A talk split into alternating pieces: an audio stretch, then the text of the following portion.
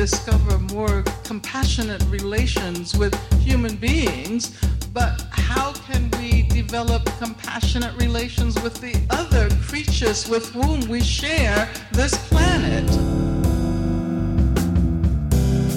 There's an us before the wound, there's an us before oppression. And like, to me, pleasure is a way that we tap down into that.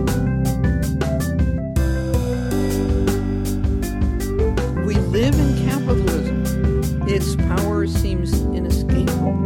So did the divine right of kings.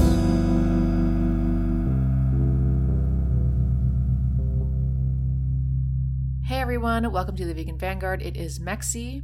I had a request actually to share my conversation with Silverspook that I had last week as a podcast. So that is what I am doing today. Silverspook is an incredible native Hawaiian comrade, streamer, and indie game developer. His streams are honestly just straight fire all the time. like he just does not miss, and he can stream for hours and hours at a time, and it's it's truly incredible. Um, but we have a very in-depth conversation about Hawaiian civilization, past, present, and future, about land back there and everywhere, uh, about indigenous futurism, and his cyberpunk adventure game called Neofeud which was based on his experiences working as a social worker in Hawaii.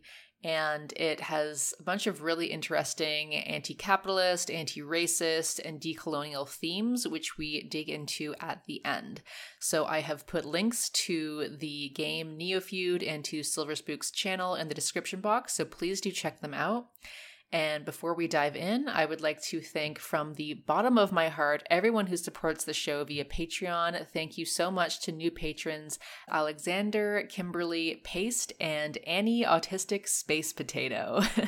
um, if you would like to become a sustaining member, you can go to patreon.com slash vegan vanguard. And for just $2 per month, you can join our Discord server, which I co-run with Catherine, and we hold bi-monthly political chats over there. You can also give us a one time tip or donation via PayPal on our website, veganvanguardpodcast.com, or you can rate and review the podcast on Apple or Google or wherever you listen to us. That really does help us out. Uh, we also have merch on offer now as well, with designs from the amazing Menika Repka of Nooch Design Co. We may be switching providers, however. Uh, I made a Patreon only video about the difficulty it was in setting all of this up in line with my anti capitalist standards. It's honestly been a real struggle. Uh, so we may be switching providers. But anyway, if this interests you, it's another way to support the show, and you can find it on our website under the store tab. Also, I just want to note that this was a live stream on my channel, so the sound quality is not the best. I definitely know that I need to get a better mic, um, just in general. So thank you again to all the patrons because uh, that's that's going to get me there. But um, yeah, I mean the it's definitely very listenable, but um, yeah, I apologize that the sound quality is not fantastic as it is a stream recording. So, without further ado, let's get into the conversation with Silverspook. Aloha, ko'ui noa o Chris. Um, I hi, my name is Chris. I am a native Hawaiian, uh, or also known as Silverspook. I'm a native Hawaiian activist, uh, defender of our sacred mountain, Mauna Kea, here on the Big Island of Hawaii, under the ongoing illegal occupation of Hawaii by the United States empire. So I'm uh in addition to like, you know, the activism that I do um, you know, in in a variety of ways. I do a lot of streaming and education, but I also do cyberpunk adventure game making with anti-capitalist, anti-imperialist, anti-racist, anti-colonial uh, characteristics. Um, cyberpunk adventure games in particular, but not exclusively. I'm to try to branch out. Uh, but the number one like flagship game as of now is of course Neofeud. That's cyberpunk adventure game that's about my experiences as a native Hawaiian, as a, a social worker, a STEM teacher for the underserved and at-risk youth of uh, Honolulu, Hawaii, where I'm, I'm from. Um, the uh, not so nice side of the coconut trees, as we say, and uh, it's about living below billionaires up on the hills uh, while you are living 20 to a house and uh, or living in your car or living, you know, next to meth lab above the highway, which is uh, a variety of these situations is the way that we were living on Oahu while I was working full time because they don't pay teachers and social workers enough to not live in Mazda tributes and eat spoonfuls of peanut butter for dinner. So, anyways, the issue is about surviving under capitalism, under imperialism, under colonization, under you know a very racist world. Most of the kids that I work with were non-white, uh, Filipino, you know, as, as, asylum seekers from Puerto Rico, escapees from America's slightly more Western Pacific colony, uh, Philippines, Marshall Islands, 56 nuclear weapon detonation survivors, uh, all kind of other people, poor white people from uh, Louisiana, uh, you know, and that was who I was working with and this uh,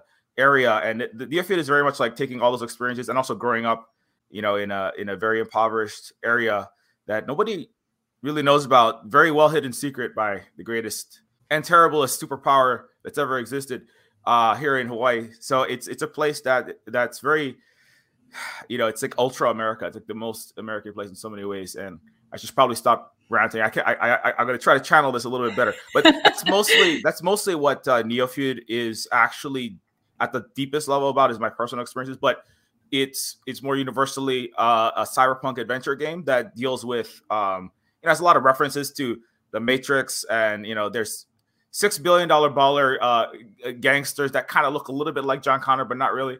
Uh, there's uh, a lot of uh, hippie terminators that got their legs shot off, like putting down leftist uprisings for the U.S. empire in uh, the second Dresden firebombing, and now they're all, you know, just limping around trying to get their PTSD therapy credits and their social security checks. But the U.S. is like, I don't know if we're to help you out anymore because you're not useful to us.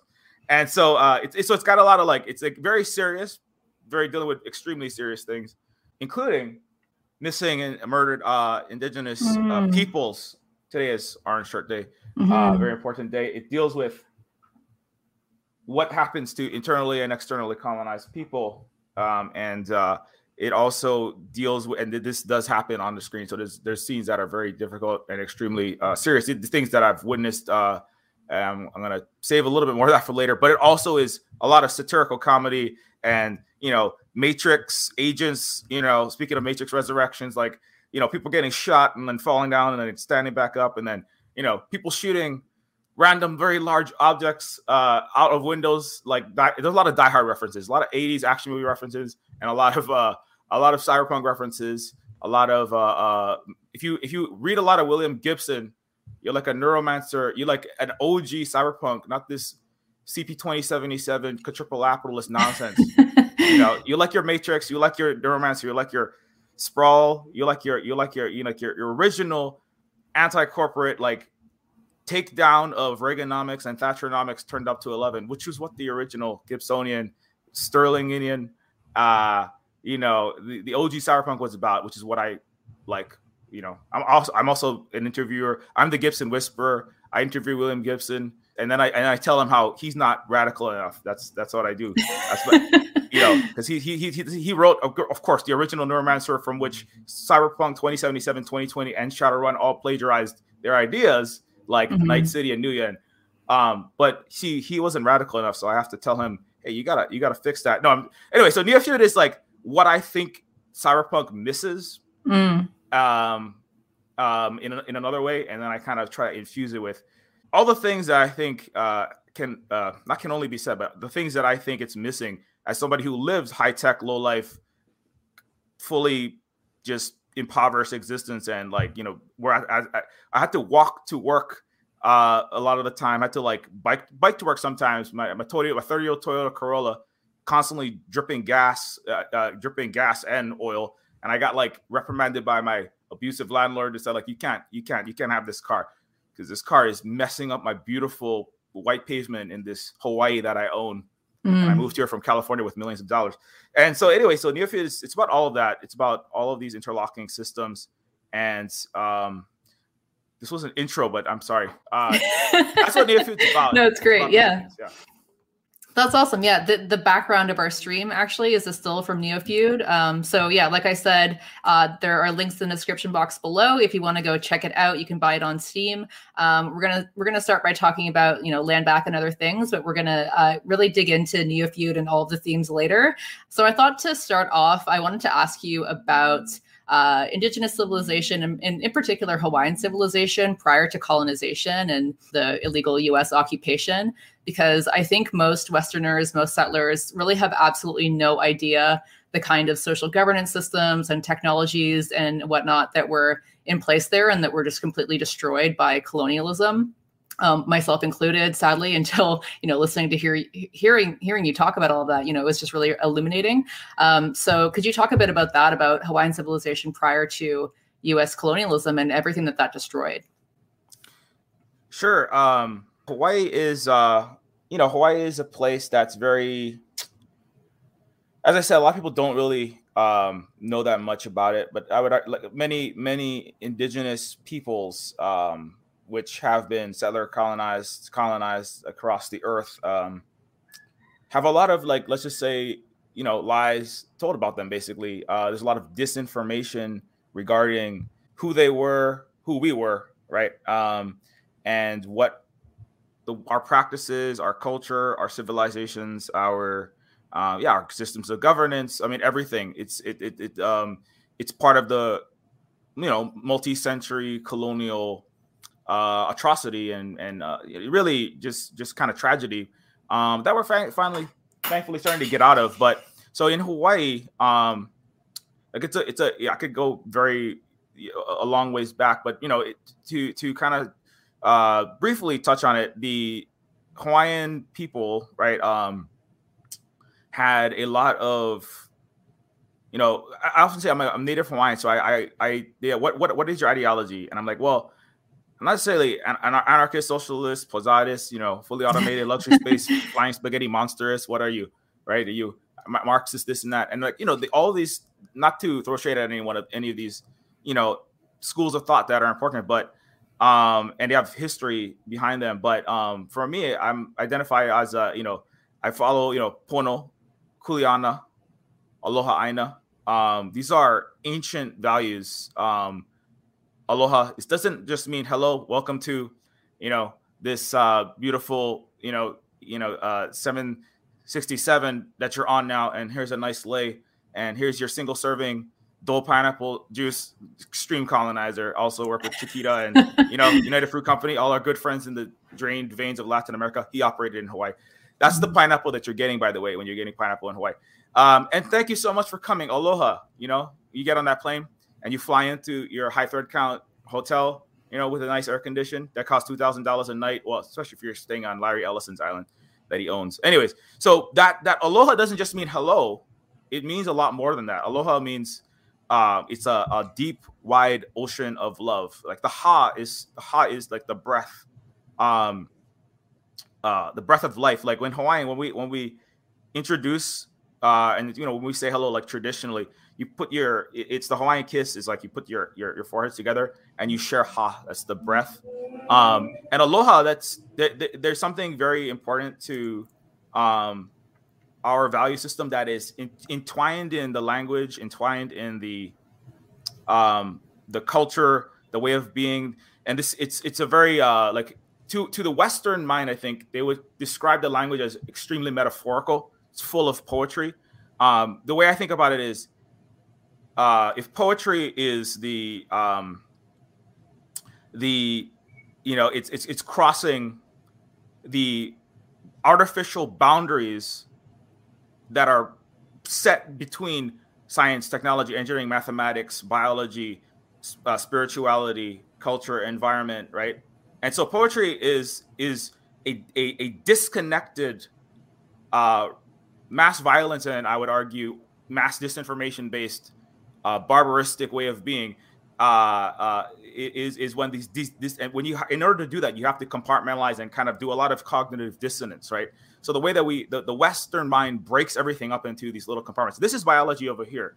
And you know business and pleasure right? And so i my business i go and i blow up afghanistan and you know you know commit war crimes all over the world.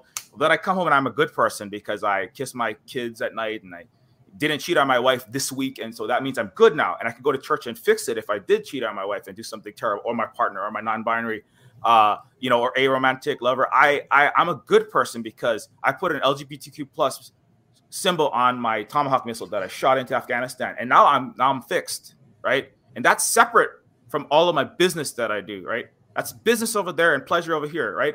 I get on a plane, I fly to Hawaii, and I do terrible things there, and I abuse their culture there. And so this separation is like not. I would, would argue that the the the the holistic viewpoint of a lot of indigenous civilizations. Now, I can't speak for every indigenous civilization, and most of the planet is indigenous, by the way. We're going to get to that eventually, but um, including Asia, Turtle Island, and uh, all of Africa and the Pacific. Uh, most of the planet is. Um, and so, for us as Native Hawaiians, uh, aloha means a deep, wide ocean of love. It's the sharing of ha, and it's the it's it's it's it's not just uh, a romantic love. It's uh, uh it, what does love even mean? I, I, I, argue like English is such a stormtrooper language, because like, mm-hmm. these words are so abused, right? Mm-hmm. What what is this? What is it? What what what is what does sorry even mean? My, my partner is Canadian, by the way, or from so-called Canada. Um, yeah. So yeah, shout out to shout, shout out to shout out to allies from settler colonial places who are on their path to uh, things we'll talk about later. But anyways, tearing Holly those is, places down.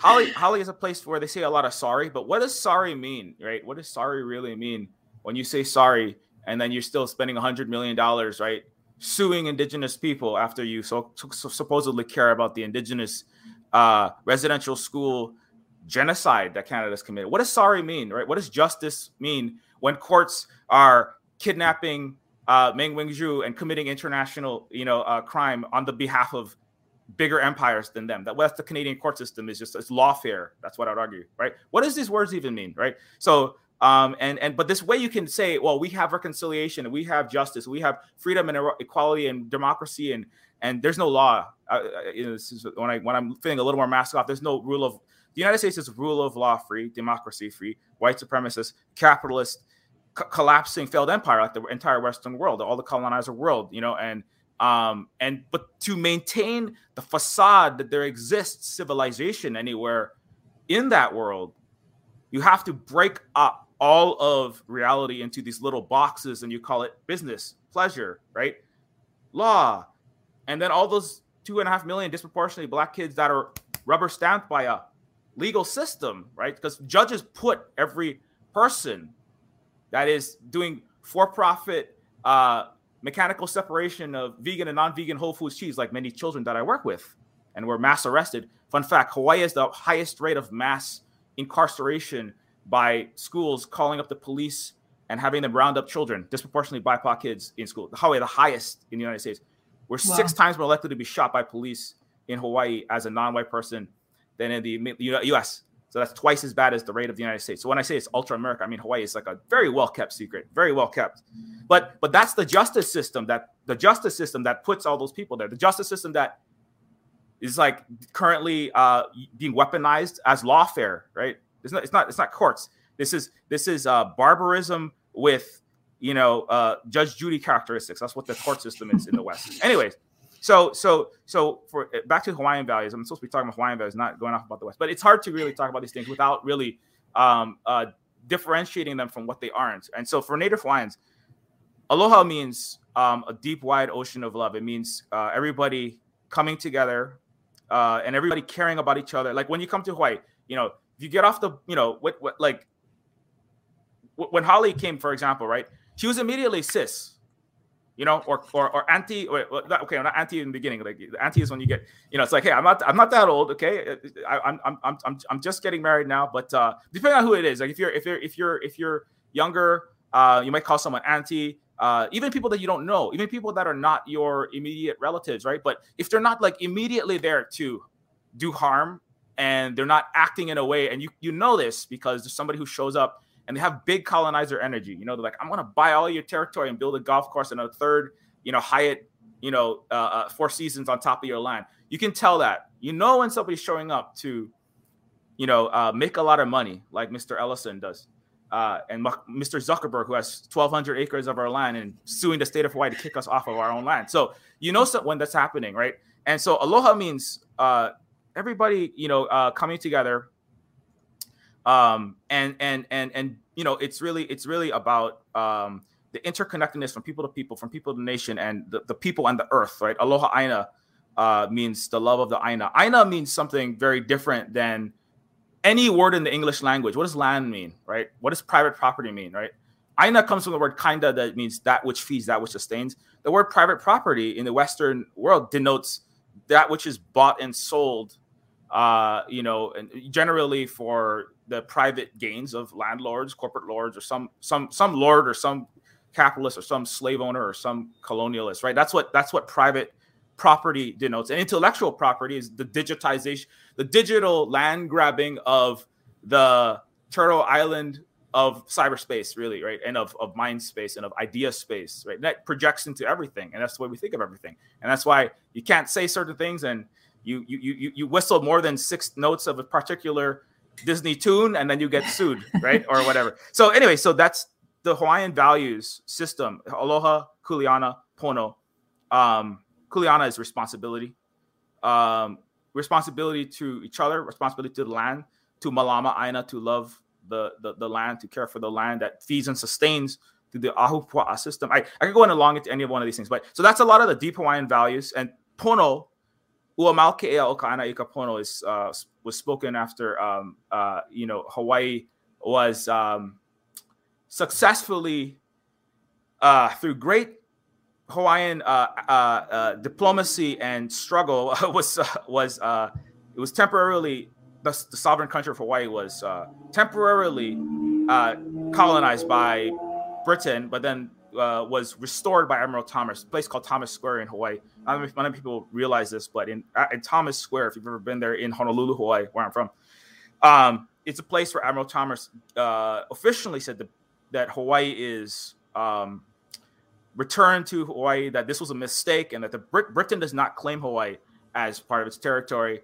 Uh, it was a mistake of a lower ranking officer who came on a ship. And anyway, so the life of Uamal KL Okana Ikapono means uh, the life of the land is perpetuated in life. It, it, the life of the land is perpetuated in righteousness, or the sovereignty of the land is perpetuated in righteousness. And that's very important. The which ties into land back as well. The sovereignty of the land. Um, the land itself uh, has value. The land, it, as opposed to just a, a bunch of future uh, you know, capitalist validation tokens in somebody's privileged, uh, you know, New York or Cayman Island server somewhere. That's what that's what that's what land is. It's future.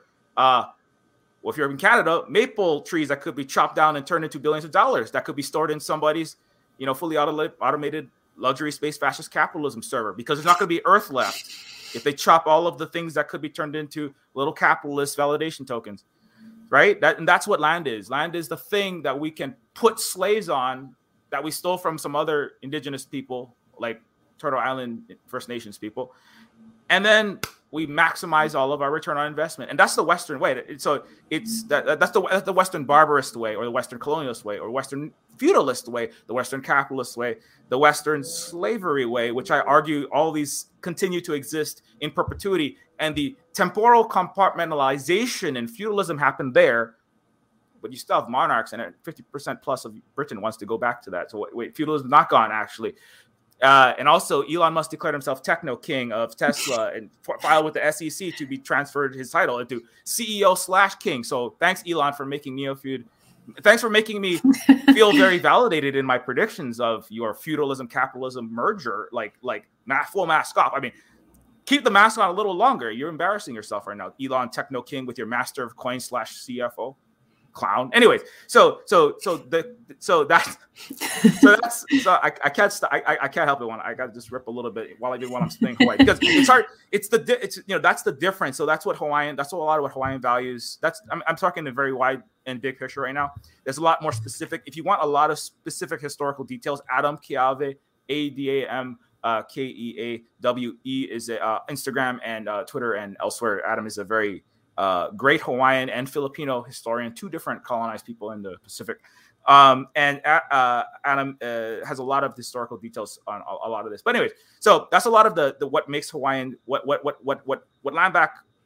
Uh, you know, for Hawaiians, like I say, land back doesn't mean exchanging control and domination of land and people. It is about um, ending domination. You know, um, and uh, control and abuse of land and people, right? And that's part of the okana oka aina ika pono. It doesn't really translate to anything in English because I would argue there's not really anything that really values land in and of itself, right?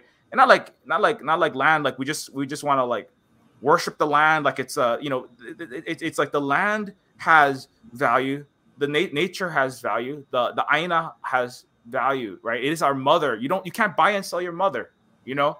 And and it's, it's not just like oh well these are superstitious Hawaiians and they you know they they they they think their the land literally gave birth to them and, and no it, we understand that the land didn't like literally you know uh have a have a have a woman that opened up and then we flew out of it you know it's it's a it's a it's a metaphorical understanding of the ecological and the deep interconnected relationships that modern uh modern uh, Western scientists are like, oh my goodness, you mean like the last 300, 400, 500 years of what we white so-called scientists have been doing and corporations have been doing is kind of incorrect. And now we've been the biggest economy for less than 200 years and we're already running our entire planet into the ground.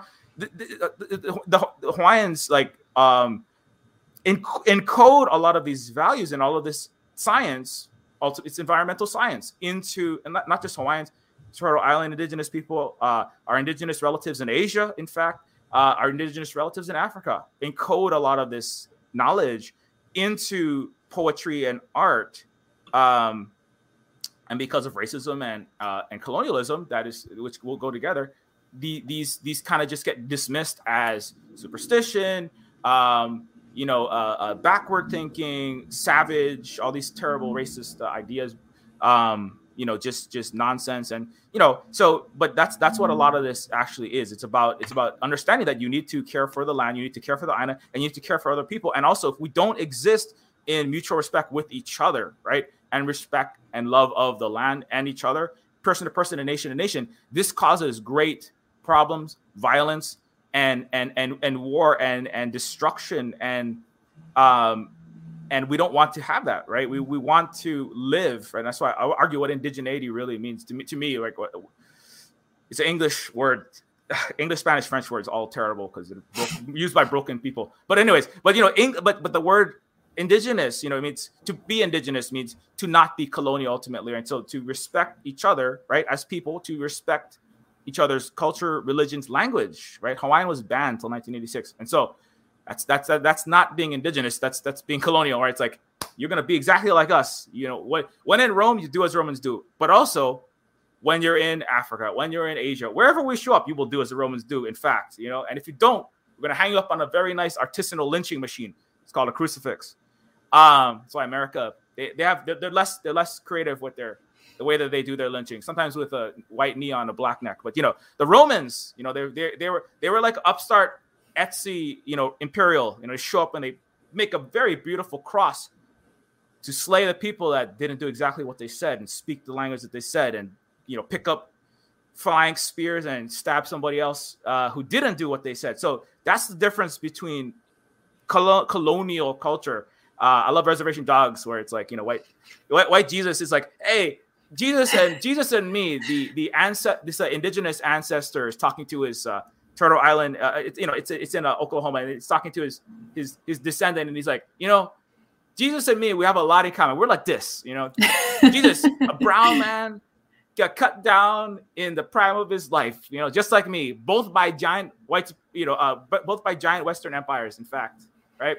And mm-hmm. so, uh, but that's that that is, you know, that's that ties the Romans and the Americans together. I call I call America the Star Spangled Roman Empire. Often, you know, it's like mm-hmm. they, got, they put a falcon on top of their on top of their shields uh, or their or their you know uh, so-called unsinkable uh, uh, aircraft carriers that are very sinkable by very cheap Chinese missiles. But anyways, so uh, back to Hawaii though. So uh, I gotta finish this up because I know I'm going too long. But Hawaii is that's the really the core values, and um, just really this is probably not going to be really quickly, but specifically after um, just just a few facts. So Hawaii Hawaiians lived on average 80 to 100 years, according to Captain Cook, who had said, um, "I had never seen Hawaiians. Uh, I never seen anyone that I had met this old. And they had this people had to be at least 100 years old, and everybody was very robust. Everybody was very healthy, and they're not dying of diseases, plagues." Or in, con- in constant warring, right? This is a big problem that Europe had, which is like constant violence, uh, inter-religious strife, uh, inter inter you know castle to castle. You know, uh, the, the, the, the, seven years war, hundred years war, thirty years war. What you know, French on British, British on French, right? Uh, German, French. You know, Ottoman Empire coming over, Christian, Protestant, constant warfare, warfare, warfare. Nasty, brutish, short lives, as the uh, uh, somebody who wrote some things in Europe once said. Um, you know, and uh, he's also quoted in, in Neofeud, uh, Mr. Hobbes. But you know, like this, this, you know, and then they badly copy the Chinese system of meritocracy, and they say call it, they call it, well, we're gonna have a centralized government that will stomp all this down, just like. Like, like, like those people had. In fact, the A levels and, and, were plagiarized by Europe. Uh, so, also, you know what else? The, the black powder that they came to fight opium wars and steal all the silk and tea as well, all plagiarized from an indigenous civilization with 56 different ethnic regions that still can speak their language, including the Uyghurs. Like, so I, you know, which is so, so, so, you know, this this is part of why there's a lot of uh, where, where, where my language was banned. You know, that's the difference.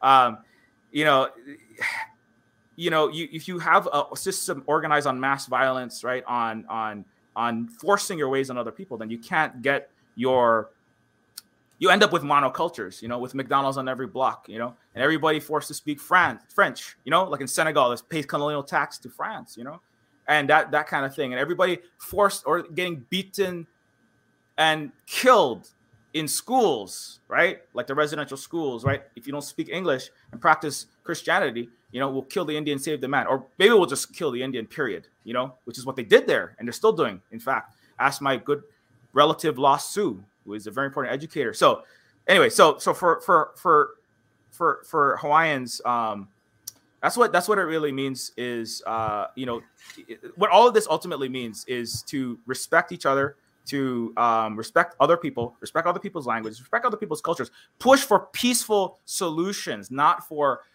forcing our ways, right? Win lose solutions, right? That's that's colonialism. Oh, yeah, we blow you up and we take all your stuff, right? We we we illegally occupy you, we take all of your culture, we commodify. That's Hawaii. We show up in Africa for 500 years. Europe, France, Spain, uh, Canada, the U.S. U.S. and France are currently have one third of France is lit lit up. It's electrified by one Niger uh, uranium deposit that France has all of its military bases around. So how many hundreds of years more is it going to take for Europe, America, Canada, New Zealand, Australia, and all you Western barbarists to materially, you know, practice, you know, indigenous, non-colonial, win-win cooperation with Africa? How long is it going to take? Is it another seven centuries? What, what's it going to? Because that's what you're still doing, by the way. France, Europe, U.S. You know, so so, anyways so that's the difference to me between so win-win cooperation between people, between you know Aloha Aina working together. Hui, the word hui, the silver spook hui, that's what we call it here. The word the hui, the word, the word hui, it has many meanings, but it, it is a word in Hawaiian, Chinese, Vietnamese, and Maori that means working together collectively, cooperatively.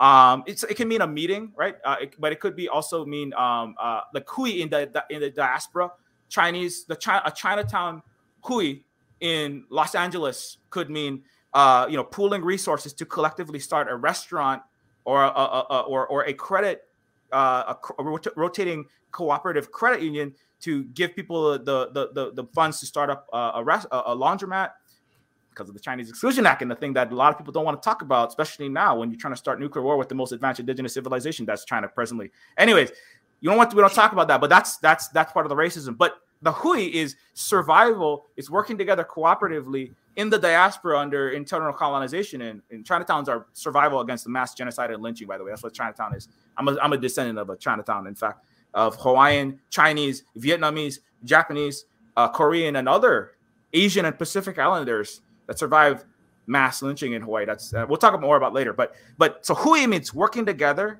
not exclusively in these very difficult times, but also you could be a Vietnamese pho restaurant in in in uh, Vietnam. Could be a rice paddy in uh, uh, China, working together collectively to tend to the rice, and then and then those people who need the rice, they get fed.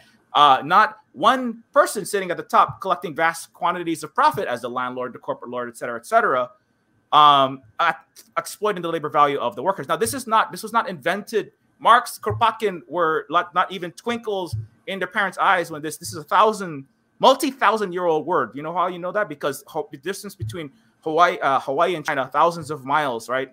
Uh, across Pacific Ocean, navigated using advanced uh, wayfinding techniques that you can witness tacky, watered down, commodified version of in Disney's Moana, which is. Uh, thanks for that, but next time let's let's have Native Hawaiian and Indigenous people uh, uh, actually writing, producing, and controlling their own narratives. You know, like kind of like more like Reservation Dogs with Taika Waititi, Sterlin Harjo, and it'll be it'll we'll try to do. It's pretty good, but we're gonna want to do better next time. But anyway, so this hui, the word hui, survived thousands of miles of Austronesian uh, uh, and other uh, indigenous migrations across the Pacific through Samoa, Fiji, Tahiti, uh, all the way through um, Palau, or what's called the Federated States of Micronesia today, but uh, Satawal, where uh, Mau Piailug, one of the last great navigators uh, under the colonization and extermination of a lot of cultures in the Pacific, the last wayfinder who taught Nainoa Thompson, uh, who navigated the Hokulea from Hawaii to Tahiti with no GPS, no modern instruments um, uh, in the way that we had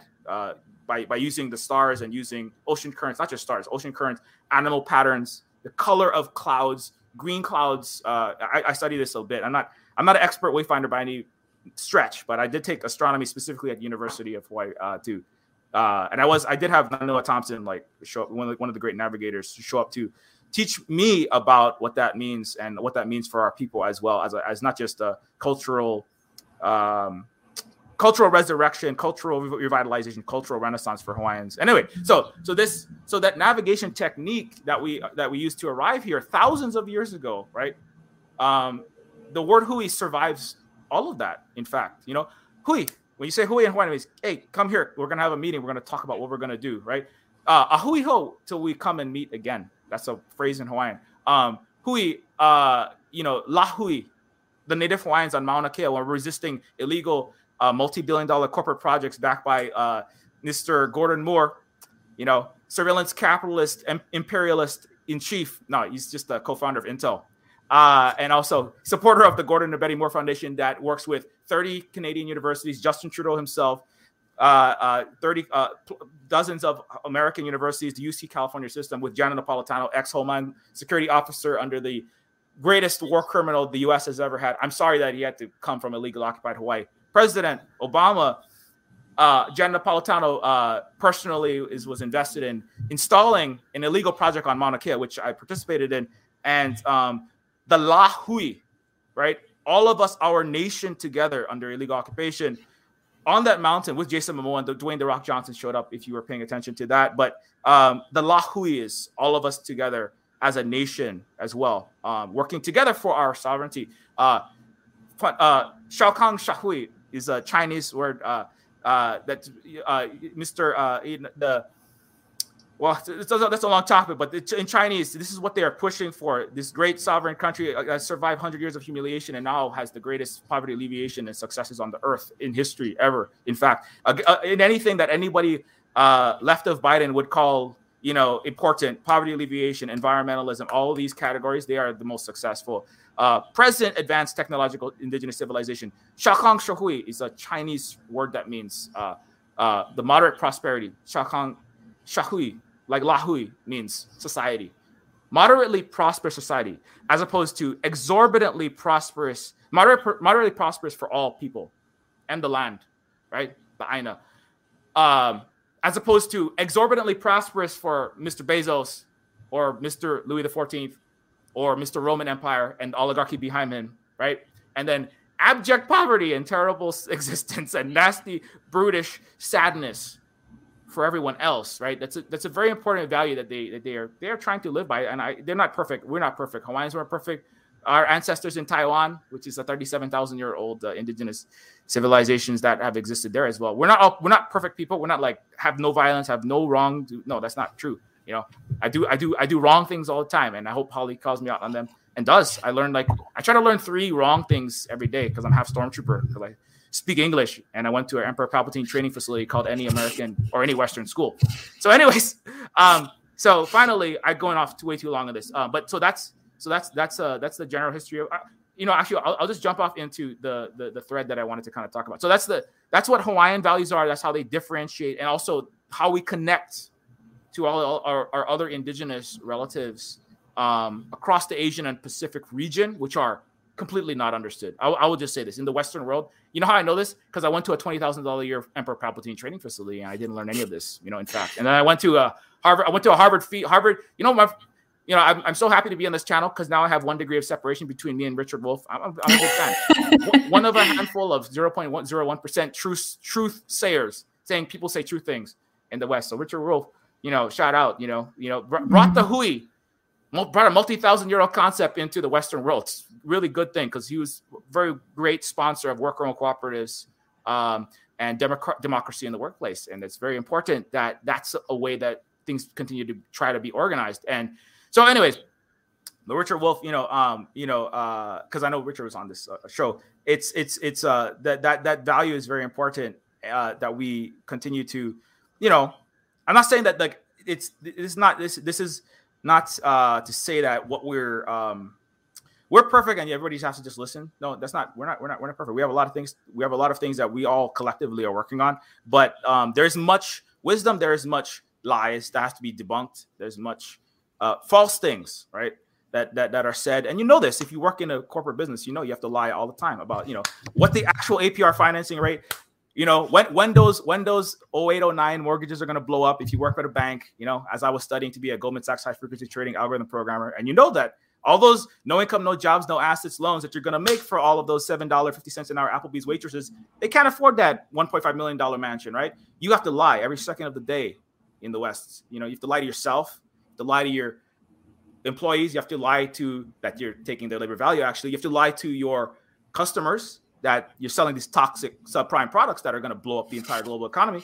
You have to lie. You cannot. You, you you have to lie to yourself that you're fighting for freedom, justice, and democracy when you go blow up children in Afghanistan working for the military industrial complex, which is what most people in the United States do. In fact, every district in the United States is in some way, whether you're making nuts and bolts for F 22 Raptors, you're programming the artificial intelligence that's going to autopilot a, uh, a F uh, Raptor or a, uh, a, a Reaper or a Predator drone, or you're the lawyer for the giant Amazon that has a $10 billion contract with AWS for the DoD, you are working for the military at every second of the day in, in some way in most uh, capacities, or you're literally on the front lines shooting brown people for continued colonization, right? Probably in Asia, because guess what? You know, Afghanistan people, Afghanistan is full of Asian people that are also Muslim. Anyway, so back to back to Hawaii. Many Americans think that Hawaiians lived in huts prior to colonization. The U.S. actually deindustrialized Hawaii before 1898. The Hawaii already had electricity, mass transit, railroads. Iolani Palace had electric lights before the White House. Now,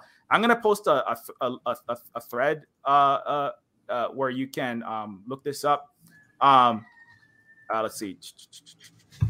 Uh, I'm sorry, I'm a, uh, a, little bit disorganized here. Uh, yeah, so here, here's the here's the thread where you can look at the actual history of Hawaii. Um, just some of it, and and you feel free to look. Adam Keawe again has a lot more of the all of the receipts for all of this historical research. Um, so anyway, Hawaii, Iolani Palace had electric lights before the White House, and it has the article here.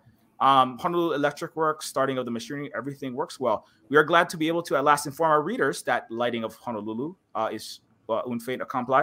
So basically, Hawaii, um, in the after contact, Hawaii had a huge amount of Hawaii. Hawaii already had a very advanced civilization. Again, right? Captain Cook himself was like, we had 100 year life expectancies, 80 plus year life expectancy. Meaning what? We were not fighting wars constantly, not abusing each other constantly, not you know, causing famine, like what the British were doing to a lot of their people, like what other peoples of Europe were doing to their people. And either through poverty, ex- exploitation of resources, constant, constant sectarian strife and warring, right?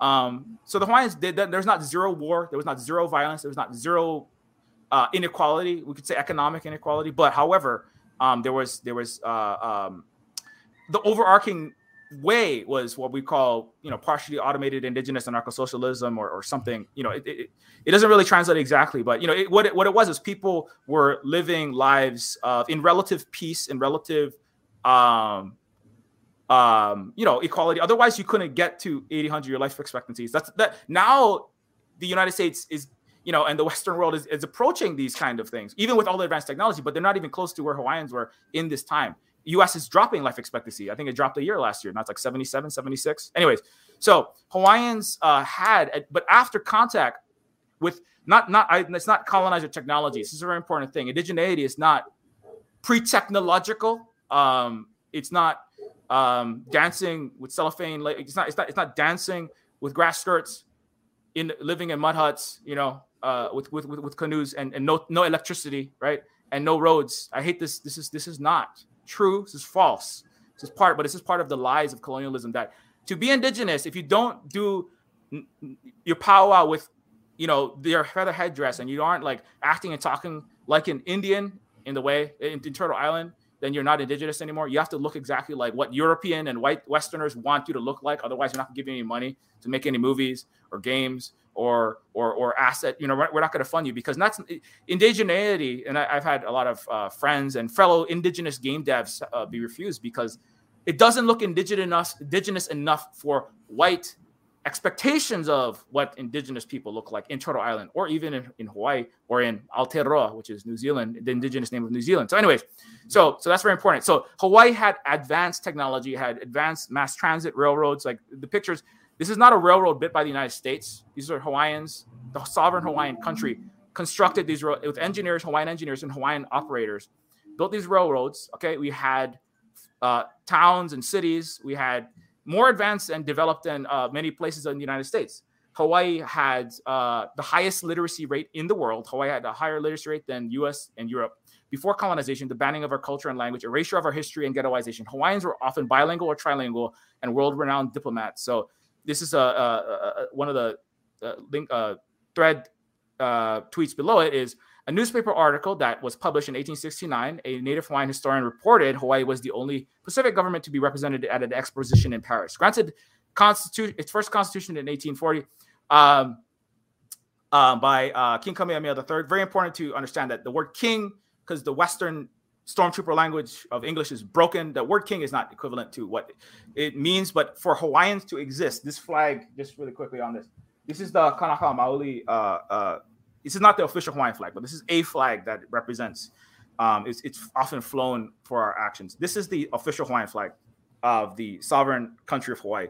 This flag has a. Is it, why does it have it? I don't put it up because there's no education system in the West, and I don't want to take a lot of time to educate dis- diseducated Westerners with PhDs and without what that flag means. That flag does not mean that we love Britain necessarily. That means this the reason why it has a Union Jack in it is because we were allegiant to uh, Britain in as a trade-off under the dire material and political circumstances of 1800s Earth, where uh, if you weren't if, if you weren't allegiant to one of these kingdoms, and it, there, the Hawaiians had studied because we could read, right? We had the highest literacy rate in the world. We understood that entire continents were being wiped out. Africa, Turtle Island, right?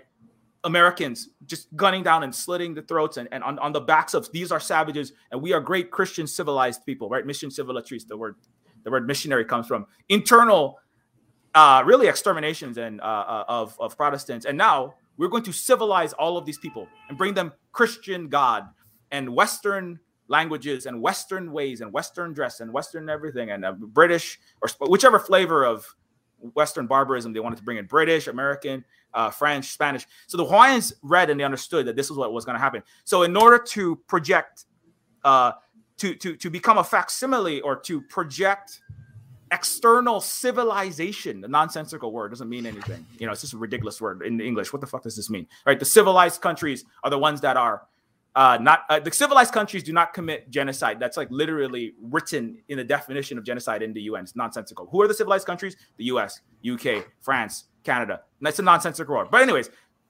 to project as though we were civilized, we had to have things that people that looked like kings with eyepieces. Kalakaua wore uh, very steampunk royalty looking clothing often, um, because that was the fashion of the times. They had beards that looked like it, and you had to call yourself a king. But Kalakaua and Kamehameha, they were constitutional ali'i. Ali'i is a Hawaiian word that doesn't. Its closest meaning is steward, but um, uh, anyway, this is a long. Every one of these things, I can't. I can't stop and explain every single one. It's difficult because, anyways, uh, things. There's a lot of diseducation out there. But anyway, Kamehameha the Third, books of law, newspapers. But it, it was elected represent. It was elected uh, leader, and uh, we also had full universal health care, and there were no homeless people. So you know, in in in in practice, de facto, what it actually was was uh, uh, you know somebody who represented. And if you weren't following, the, there were there were there were Ali'i who were who were hung and they were removed because of they were treasonous to their own country. They were they were removed. This didn't didn't happen. The the if the if the, if the leaders of Britain, for example, didn't do for the masses of the poor people in the United Kingdom or, or in, in Britain, they, they, they didn't like just like the people didn't just like uh, remove, you know, because of corruption, a British monarch generally. So this is very different. Anyway, so Kamehameha III books of had books of law, newspapers, agricultural products, Bibles, textbooks, other examples of civilized accomplishments because you got to have lots of little things in books, right? You have pieces of paper stacked in these codices. We call them books. If you don't have these things, that means we can come into your country and we civilized people can slaughter you all and enslave you all and destroy your land. What does what does civilized even mean? What does this mean? Anyway, accomplishments were exhibited. European visitors to the Paris Exposition were, for the most part, ruled by monarchs, actual monarchs, and they're only the highborn, right, of the Windsor Palace, of the descendants of the Merovingian, right, the the the Germanic Himmel, the Himmelschlossen, the the the the the the, the uh the elite royalty, right, aristocratic, feudal, and capitalist. Uh, uh, uh, elite were only ones who were privy to the excellent educations, right, in Europe. Um, faced with their failed, and, and that's part of the inequality. It's you know feudalism, capitalism, all these systems. They, they, they, they, they're about continued you know poverty and diseducation of the masses. To this day, you know, only the CIA knows that the, you know who, who was genocided and who isn't. You know, and then they knew they knew that the, the babies in the incubators were thrown out uh, was a was a was a lie before you everyone was lied into these wars, right? uh, right? Because everyone else is not privy. If you're not Mike Pompeo or you know Mr. Bezos's niece, you're not privy to an excellent education. You have to go to your normal schools where they teach you nonsense and you get to read the media that the think tanks in DC write, so that you can all start more wars and join AUKUS, right? So, uh, anyways, so all of these civilized, so-called civilized people, right, diseducated the masses. I would argue it's not really that Hawaiians were, you know, and they said in this time, this island, Hawaii, with the highest literacy rate in the world, right?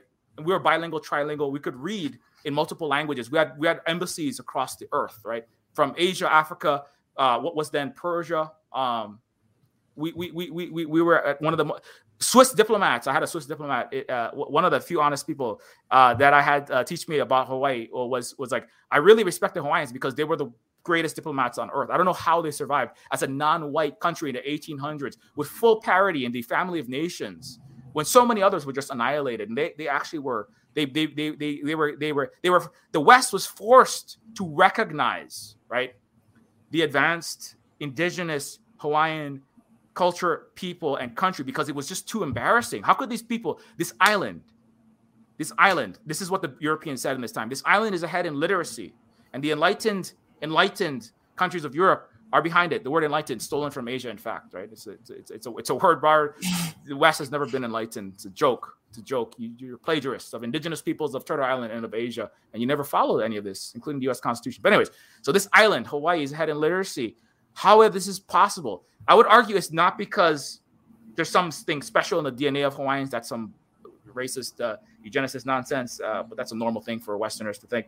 It's not because there's something special in our food and the water. You know, there's not like magical superhuman juice. We didn't get bit by radioactive spiders. You know, like like Mr. Mr. Mr. Tom Holland. We didn't. You know, there's nothing really magical to us. What it is is just practicing normal indigenous, you know, mutual aid. What are you anarchists? What mutual aid based civil? What are you Marxist Leninists? Not giving labor value and being extracted and the educational access being unequal to the to the to the to to a capital or the to the ruling class right it, we just follow what normal human civilizations have for a long period of time except for this brief error this brief uh, deleterious uh, escapade called the colonial period. On that, sadly, not not because something wrong with what the water in Europe or the or, or, or very bad mutant spiders in Europe. You know, uh, it's not nothing nothing wrong with the people, and it's nothing to do with your your melanin count or something like that. It's it's it's just the ways of being in the culture that were very different,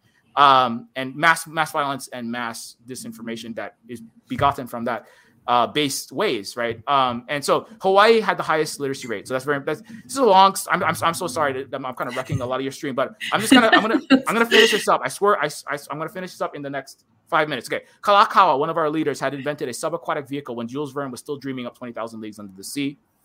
Um, it was called the fish ram. Kalakaua, well, again, one of our ali'i, one of our stewards, masquerading as a king to be granted with the gift of not being destroyed, colonized, and illegally occupied right? But our elite, a leader, our Ali'i was also a great uh, engineer. Is what we call we might call a Renaissance man, um, a Renaissance person. Um, let's be less gendered about it. Fun fact: Hawaiian culture has uh, full acceptance of LGBTQ plus. Uh, uh, Mahu is a third, uh, not exactly the same as a two spirit, but it's a third gender um, that is uh, very revered and very important and, and accepted as, as full people. And we and we, uh, this these concept, these gender terms are very much. Um, uh, there was no the, the concept of homophobia, the, the the bigotry against LGBTQ plus people, people hatred of people and denigration of people based on gender identity, gender binary, rigidly enforced gender binary, and and um, and uh, uh, you know sexuality was was not not a thing. You know, Adam Adam does research on this. Adam is also uh, Adam Keawe is also uh, Mahu. But anyways, so so the word for, just as an example, the word that means stand up like a man is ku kanaka. That means stand up like a human in Hawaiian.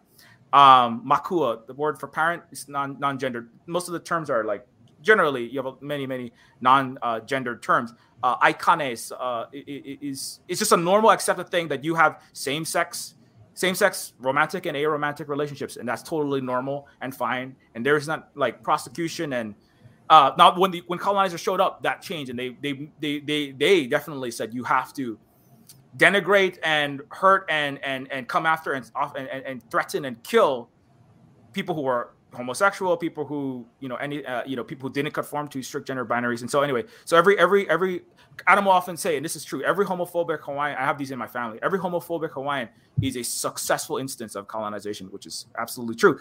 Very similar for a lot of turtle island people. But anyways so kalakaua invented the um you know was a lead a leader and also an engineer you know? It's kind of like you know actually the CPC, the majority are, are uh, te- scientists, technologists, and engineers. An advanced indigenous civilization that alleviated the greatest poverty, uh, the greatest poverty alleviation on earth. They also have engineers and leaders. Like the word kahuna, very similar to the Mandarin of the meritocracy of our Asian relatives, right? Which is those who are very good at things, right? Experts at navigation, right? The, the kahuna of you know, like Mau Piailug, right, would be like a, a, a kahuna, or Nainoa Thompson is a kahuna of uh, navigation, right? An expert in a particular field, right? Your merit, right? Your ability. Uh, not not not not to give you extra wealth, but just you are capable of doing that thing. So we're going to allow you to teach and coach other people and educating them on how to do that particular thing, right? I think the anarchists, uh, anarcho-socialists, anarcho-communists might call this um, what we call it. Um, uh, uh, uh, justified temporary hierarchy, right? Something like that. So anyway, that but that's that's what Kalakaua was uh, very expert in, in in, in technology and also in uh, language and in diplomacy, and that's part of why you know the, he was elected leader of Hawaii. Anyway, Hawaii was a living Wakanda, an indigenous future, more technologically, economically, and socio-politically advanced than any Western nation. There's actual images of this boat, by the way. In addition, there's also a torpedo-proof vessel. Um, uh, and again, that subaquatic vehicle, the fish ram, the submarine, you know, these AUKUS submarines, right? These people are talking. Hawaiians invented, the blueprints for these like long before uh, the, the anything in, like the submarine was rolled out in the West, in the Western world. Um, there's another version of Hawaii where Hawaii has the most advanced navy, and they, you know, I don't know. It's it's. I'm gonna write an alternate history someday where Hawaii's advanced navy like pushes off any gunboat diplomacy, and then we start selling them to Asia, and opium wars go differently. You know, opium wars go differently, and the, the, colon, the colonial period doesn't go as far as it did. Anyways, sovereign country of Hawaii also had black citizens before the U.S. Civil War. In fact, U.S. slaves that stepped onto Hawaiian soil were considered free. The Chinese were full citizens in Hawaii as the U.S. trained them up to build railroads in the West Coast with terrible lynching and racism against Asians, uh, which you should be learning in this time of extreme attempts to for the military industrial complex and the Western barbarism to prolong its dying self through war against an Asian country, in particular China. But all of Asia ultimately is what they want to try. To, they're trying to manufacture consent for um, in their in their in their think tanks. So the war, uh, the Asians were considered full citizens, right? The Chinese Exclusion Act. Canada was not the end of the Underground Railroad, by the way, because black people were segregated and were horrible racism against them in Canada. In fact, we know to this day, Canada continues to commit genocide under you, the United Nations, in fact, that, that have uh, officially uh, sanctioned and, and, and, declared that Canada is committing genocide and has two, a list of 200 things that it must do, but Canada has done less than like 10 things, in fact, to make that right. It's, you know, so, so, so, so the end of the Underground Railroad was actually, I would argue, Hawaii. In fact, where there's actual birth, there's actual uh, citizenship certificate in this thread that you can look at. Moses Allen, who was born uh, in Africa uh, as a as a as a as a as a as a citizen, and then was a slave in the United States. And then when Mr. Uh, Moses Allen arrived in Hawaii, uh, was uh, granted, and this is in English and Hawaiian, um, was granted uh, citizenship. You know, uh, it's, as long as you're not here. Again, as long as you're not here to destroy us, to attack us, to hurt us, right? You, you know, you're not here to commit treason and try to, I don't know, do a color revolution, right? Something like that, right? Like like what you're doing all over Asia and Africa and and, and, and Central South America, right? As long as you're not here to like undo us, you, you we will treat you with respect and we will and, and if you want to live here we you so land back doesn't mean okay everybody uh, that okay let, let me see your skin okay? Is it lighter than the cinnamon chai dolce latte? Oh gotta go back to europe. That's not what that means you know that's not how it is in hawaii you know? Um, that's not that's not how we at the silver spook hui treat people right? Right? Holly is you know Holly is like fairer that probably like a lot of people that I know. It's like uh, you know very very very very you know um, what, what would be considered white right in a place like even Canada. But that that's not that's not the defining characteristic of who we are. That's not how we Hawaiians define Hawaiian. In fact, like you know you could be Asian, you could be black, you could you could you could be of a fairer skin color. That's not a problem of being a member of Hawaii. But what you what you do have to do is be willing to participate in mutual respect, respect us, respect the people, respect the Aina, right? Respect the Aina, right? Follow our follow our collective rules, right? Try to live in mutual respect from person to person, culture to culture, religion to religion, right?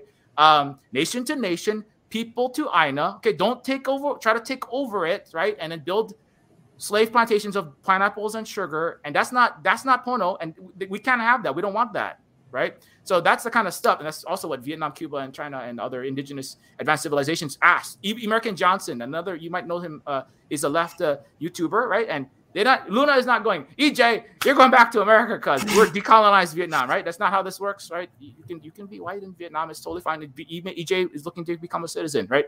Uh, he's a former capitalist. They, by all rights, Vietnam's be like, get out of here, you filthy, filthy, dirty capitalist. You're selling these terrible Toyotas, ripping people off, selling all kind of you know, garbage, but you're capitalist corporate. No, they're not like that. They're like, hey, are you here to undo us? No. I mean, if you're here to try to undo us because you work for the NED, USAID, or you know, some kind of some kind of you know CIA, CIA NGO, neoliberal, uh, uh, you know, uh, colonization scheme, then uh, well, that's not that's not cool. That's not cool, right? And then they go, well, I'm a Christian, and then you're persecuting me for my religion. Anyway, that's a long story. So, so that's that's what part. This is part of Land Back too. Is is that the you can become a citizen of any of any skin, color, you can you can arrive. Now we don't immediately accept everybody like just oh well I I, I love Hawaiians and I'm here to do you, you know we're gonna okay well I mean let's go through a period and we'll see let's let's, let's see how things go right. Um, but you know it, it's it's it's acceptance of people the racial equality that, that the U.S., Canada, and all these other places, even Europe, you know, this, uh, Muslims are overrepresented in prisons and poverty in France and Germany and all these parts of Europe. You know, there's there's a lot of racism that's unaddressed in everywhere in the colonizer world, and for for for for for reason for when you have mass organized violence and disinformation based civilizations or barbarisms, I would argue, you have to. The racism is an outgrowth of a lot of this. What sometimes I think Marx called it primitive accumulation, right? But um, it's just like big mass murder, enslaving, and violence, and killing and stealing of stuff. And then you have to have perpetual racism to justify the ongoing lack of making right of these centuries of injustice and multi trillions of tens of multi hundred trillion dollar plunder called the colonial period, right? And then the racism is an outgrowth of that because, well, if we start treating those people like humans, well, what about the entire continent that we pillage? What about all the other people that we, we, we're not treating with mutual respect and dignity based on skin color, based on culture, based on language, based on Muslim religion in Europe, right? Right. So, anyways, the sovereign country of Hawaii, however, granted full citizenship to people of all these other cultures and and and and, and places, right? And so that's very important. That's that's part of. I would argue that certificate is part of what land back would ultimately mean. Doesn't mean you, you can't come, you can't be here, or to kick everybody out. It's not ethno state. It's not all this nonsense, right? So that's that's important. An example of actual. I, okay, anyways, so Hawaii was the actual example of equality, democracy existing in actual socialism without racial, um, you know, not not zero racial hatred, right? But but not as a dominant way of being is racial, interracial hatred and interreligious um, oppression. Um, greater technological advancement than any Western country in a POC nation. It, it, Hawaii put the U.S., the West, and Europe to shame. It blew their white man's burden out of the water, which was why we were illegally crushed and illegally occupied. So, um, anyway, I'm not going to go through the entire thread. So, the white man's burden, very important image with Britain and Europe carrying India, you know, India and Asia and China on its back from oppression, ignorance, barbarism, superstition, vice, brutality towards civilization, right? And then America carrying Cuba, Hawaii, Pacific Islands. It's Monroe Doctrine backyards, right? Central South America on its back towards civilization, right? Away from all of these things. So anyway, this is the nonsense of the entire, you know, the, the Western world and the colonizer world, not necessarily, you know, um, anyways, so there's pictures of Iolani Palace. You have Kalakaua there in front of Iolani Palace. Anyway, I, am just going through the thread. I'm sorry if you're not. I'm, I'm talking about the thread, and I'm going to finish it up right now. I've, I've, been going for so long. Hawaii's coup, backed by the U.S. gunboat diplomacy to smash a non-white countries building an actual anti-racist, socialist, thriving country, was the blueprint that would later be used on countless Asian, Pacific Islander, Latin American, African, and other countries across the world. Um, so there's a picture of you know the same coup. You know in Bolivia they did a coup for lithium and then based Comrade Evo Morales of the MAS Indigenous Socialist, uh, uh, you know Mar- Marxist economists and and and and uh, socialist actual um, thinking, um, and also indigenous uh, uh, uh, you know, resistance, indigenous led, indigenous led actual socialist leftist uprising, right? MAS, the movement movement towards socialism in Bolivia, um, undid, you know, Western back for Elon. We'll coup whoever we want. Germany was taking 97% of the lithium, in fact, uh, in, in their deal for their continued colonial process in, in 2019 and 2021. Um, where China offered 51%, by the way. Um, very important. That's that's win-win, right? And Germany is win-lose, right? 97% for German, $35 an hour gigafactory workers making batteries for Elon Musk's Teslas, right? And then and and that's win lose, and then three percent for Bolivians who were who were who were who couldn't pay their bills and were starving, and that they, they demanded Evo do something about these these Germans collaborating with Elon and the U.S.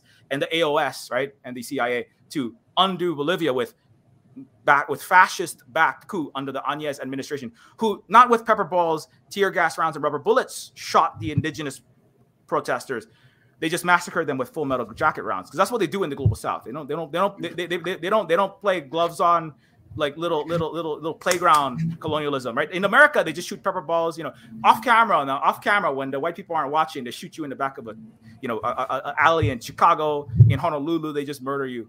Um, but when it's on camera, that's why you got a lot of cameras and everybody's looking at these civilized countries, right? Then they got to shoot you with pepper balls and rubber bullets. But in South America, nobody gives a crap. So these ah, gun you down. Africa, they killed six million in 1997 in uh, Congo, and they call the, the U.S. backed regimes over there civilized. You could blow up Afghanistan, and that's all. That's all. That's okay because very far away from Mr. Bezos' children, and there's no prying eyes because we're going to censor all the media that comes out of that that doesn't look like what we want it to. And so you can kill. The difference between Hawaii. So I'm very happy, you know, close to Jeff Bezos's children that are frolicking, pretending to be some kind of hipster fucking uh uh you know no no shade to the vegans but i mean there's like there's some people that are you know because i know this is the part of the you know it's just fine you know but there's people who are as Thoughtslime correctly pointed out imperialist mm-hmm. and they like to pretend that they're much better and changed and fixed and and and uh, they live very close to where we are like 20, 20 miles and they like going to ayahuasca ritual ceremonies and they hug some hawaiians and they're the descendants of new york bankers and narc, uh, narco traffickers and billionaires and they kind of live in this area it's called pahoa down there and um, because they're so close to Hawaiians, and you know, Mr. Ellison owns too much land. You know, he's got nice hotels, right? They don't want to shoot. They don't want to shoot, uh, you know, Tomahawk missiles and Hellfire missiles and blow up right next to where their children are. They could be hit with like like particles of like a Hawaiian's, you know, a bone or something. You know, what what what what if you accidentally drive the property values down by blowing up brown people that are too close to your investment, right? There's got you know the, you, this is the solution for you. You want to you want to help Palestine. You want to help Afghanistan. Just have Larry Ellison build a private resort with nice golf courses and white sand beaches on the Gaza Strip, and nobody's gonna blow nothing up anymore. You know, that's the difference.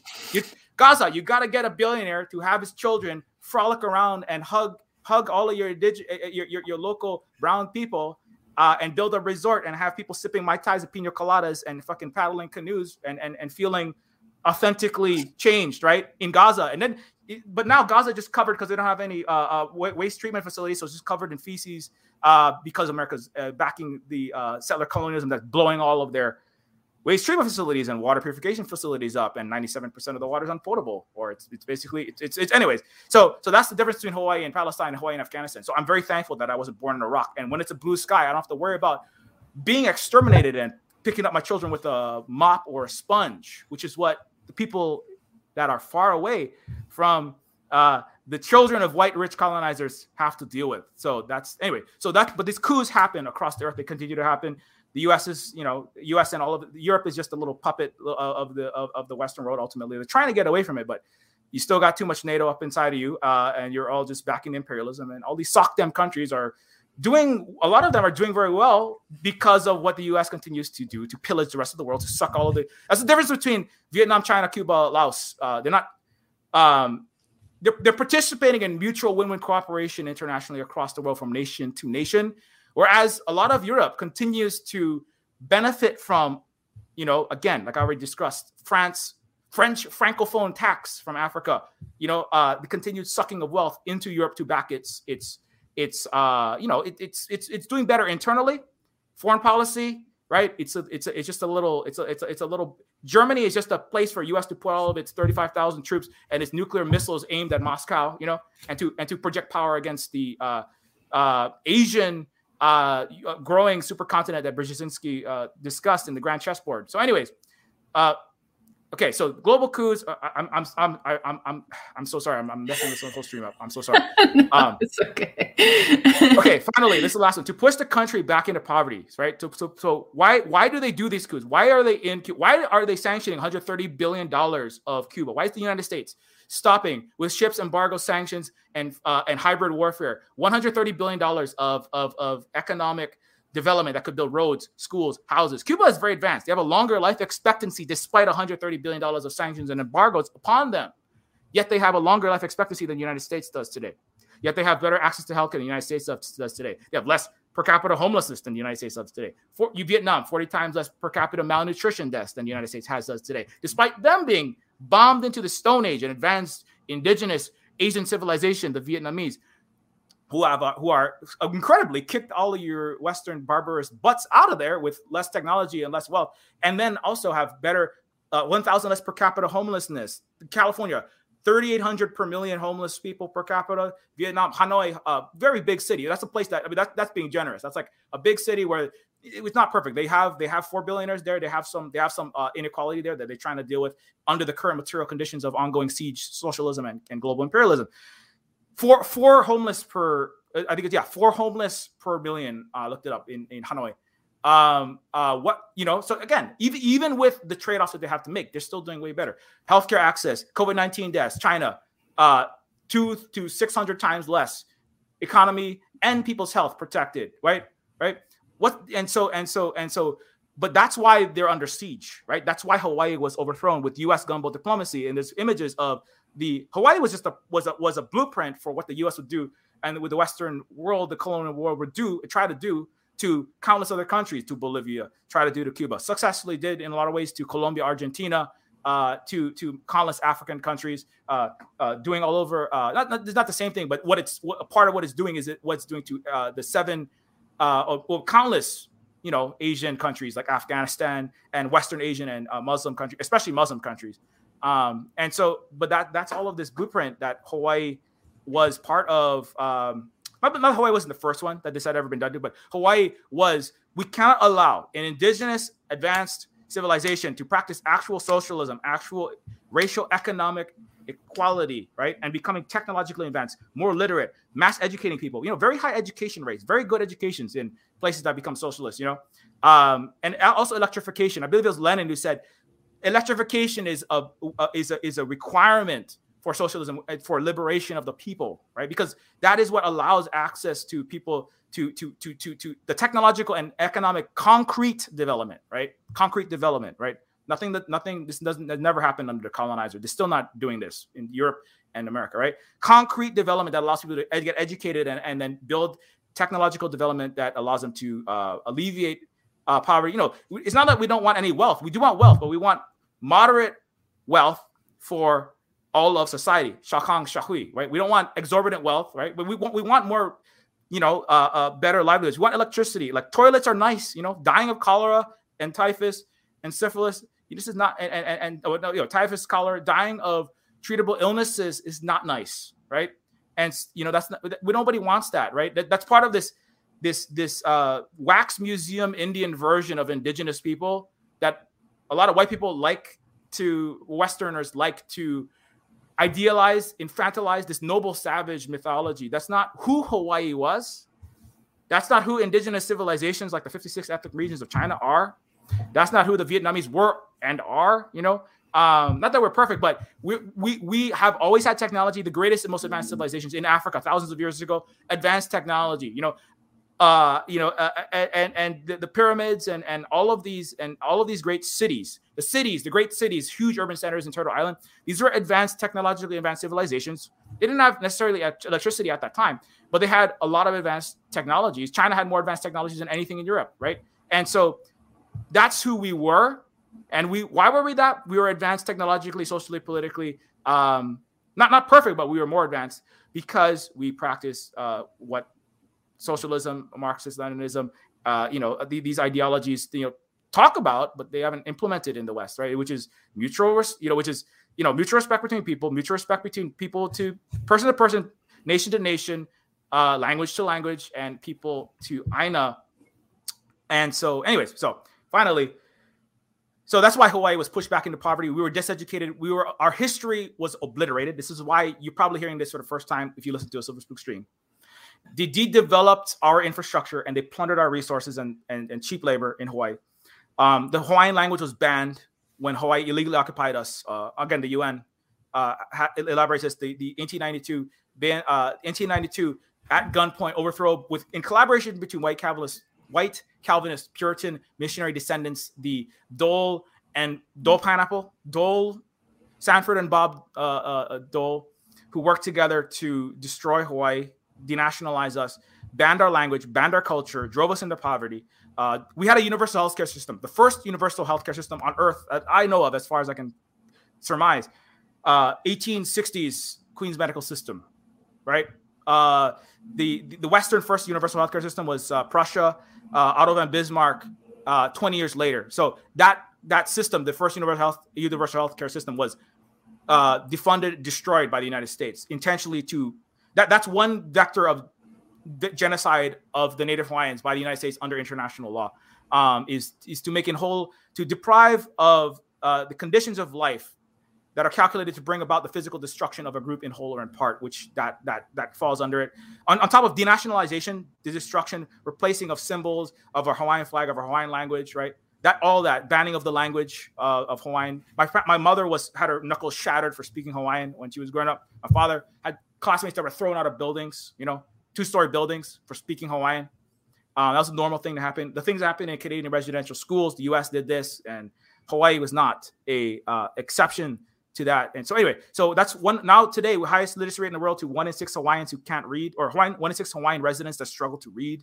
Native Hawaiians, the lowest life expectancy of every ethnic group, uh, as far as I know. Uh black. Uh, the last time I looked it up, Black, Asian, Hispanic, Hawaiians, uh, the lowest life expectancy. We had one of the longest life expectancies, according to Captain Cook, James Cook. Now we have the l- lowest in the United States. Uh, we live in ghettos. We live in everything that you see in Neofeud now. But that's but that that that you know, U.S. and Western imperialism days are numbered. Hawaiians are learning our language, our Olelo. That's why we succeeded on Mauna Kea to push back against multi-billion-dollar capitalist corporate colonial projects like the 30-meter telescope. Which I'm fine with telescopes. I teach STEM. I'm a science fiction writer, right? But but also we would like to do science with mutual respect for people and cultures and respect the United Nations Declaration on the Rights of Indigenous People, right? Um, this this narrative of those people are backward savages, those those those those brown people, but we are advanced, civilized scientists, and that's why we're doing these things. And they have to just let us do it. That that literally was a justification for colonialism. So So on Mauna Kea, the success is a, is a beginning of a global success of I would argue rising Asian Pacific Islander.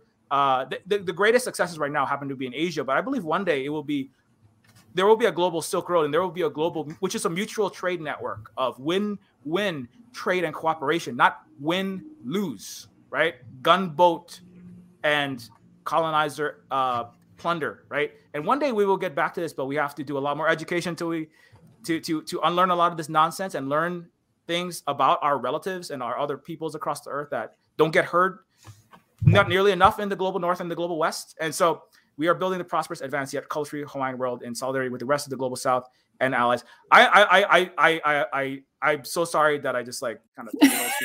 So it's great. That was great. That was honestly like so much packed into one question. That was just one question, uh, and it's been uh, an hour and twenty minutes, I think. But I think you covered so much of what I even wanted to talk about further on, and it was incredibly educational. I, I think that most people watching this probably had no idea that Hawaii had such a high literacy rate, had you know universal health care, had um, electricity before the White House. I mean, I mean these are things that I never learned. And I do have a PhD from one of these institutions that you call an Emperor Palpatine training facility, you know? Um, I had never I, heard that. You know? I, I, apologize, by the way. I, am not saying that everybody. Uh, oh no, know, I, I agree. no, I think it's that's hilarious and that's it's well said. I mean, I, I yeah, until I listened to your stream, I didn't know about any of that. Um, and i think that everything you were talking about about the values the differences the difference between um, you know hawaiian and different indigenous values and worldviews versus the western one that is so full of separation right? Um, i mean i talk a lot about how we're not going to get anywhere. We're not going to build a sustainable future um, if we don't understand reciprocity if that isn't actually baked into our worldview um, with respect to each other but also the land and the environments that we form part of. Um, but okay, so I do want to move on to uh, Neofeud, but I, I wanted to. Um, I, I, know a lot of people in the chat are asking about solar punk and things like that. So I'm thinking I might be able to kind of combine a few questions and ask you to talk about um, land back and decolonization and um, kind of indigenous futurism, right? Because I know that um, uh, I guess a bit, bit, of spoiler for Neofeud 2, uh, you had a picture up of a, a really amazing kind of solar punk uh, vision that we have on the the title card for the stream, um, and you were talking about how you know land back decolonization. Um, it's it's really a precondition for that kind of future, and that you know indigenous societies um, you know, Hawaiian society is that kind of solar punk future, right?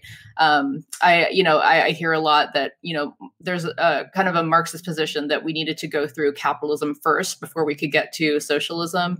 Um, that sometimes I think legitimizes colonialism in some ways, whereas, um, as you said, you know, these there were societies like this that were thriving and were much closer to the kind of socialist solar punk kind of um, ideal that we're striving for today right? That we probably you know we didn't need to go through colonialism uh, in order to now come back around. But um, anyway I, i've just thrown a lot at you but maybe uh, uh, talk a bit about that um, and and kind of this idea of, of indigenous futurism and, and what land back you know could mean and could look like uh, in hawaii and elsewhere. Yeah um yeah so um yeah again I, I i deeply apologize like i i i i i uh, i know we had like 20 questions i'm like oh my goodness don't, don't go off for an hour per question we're gonna be here for 26 hours. Anyway but yeah it's it's uh no it's it's it's it's you know um i, I hope that some of the questions have been touched on in that yeah yeah. her 20 minute answer. So they definitely that, have uh, yeah. I'm trying to i'm trying to hit on a lot of things that you asked but line back so yeah.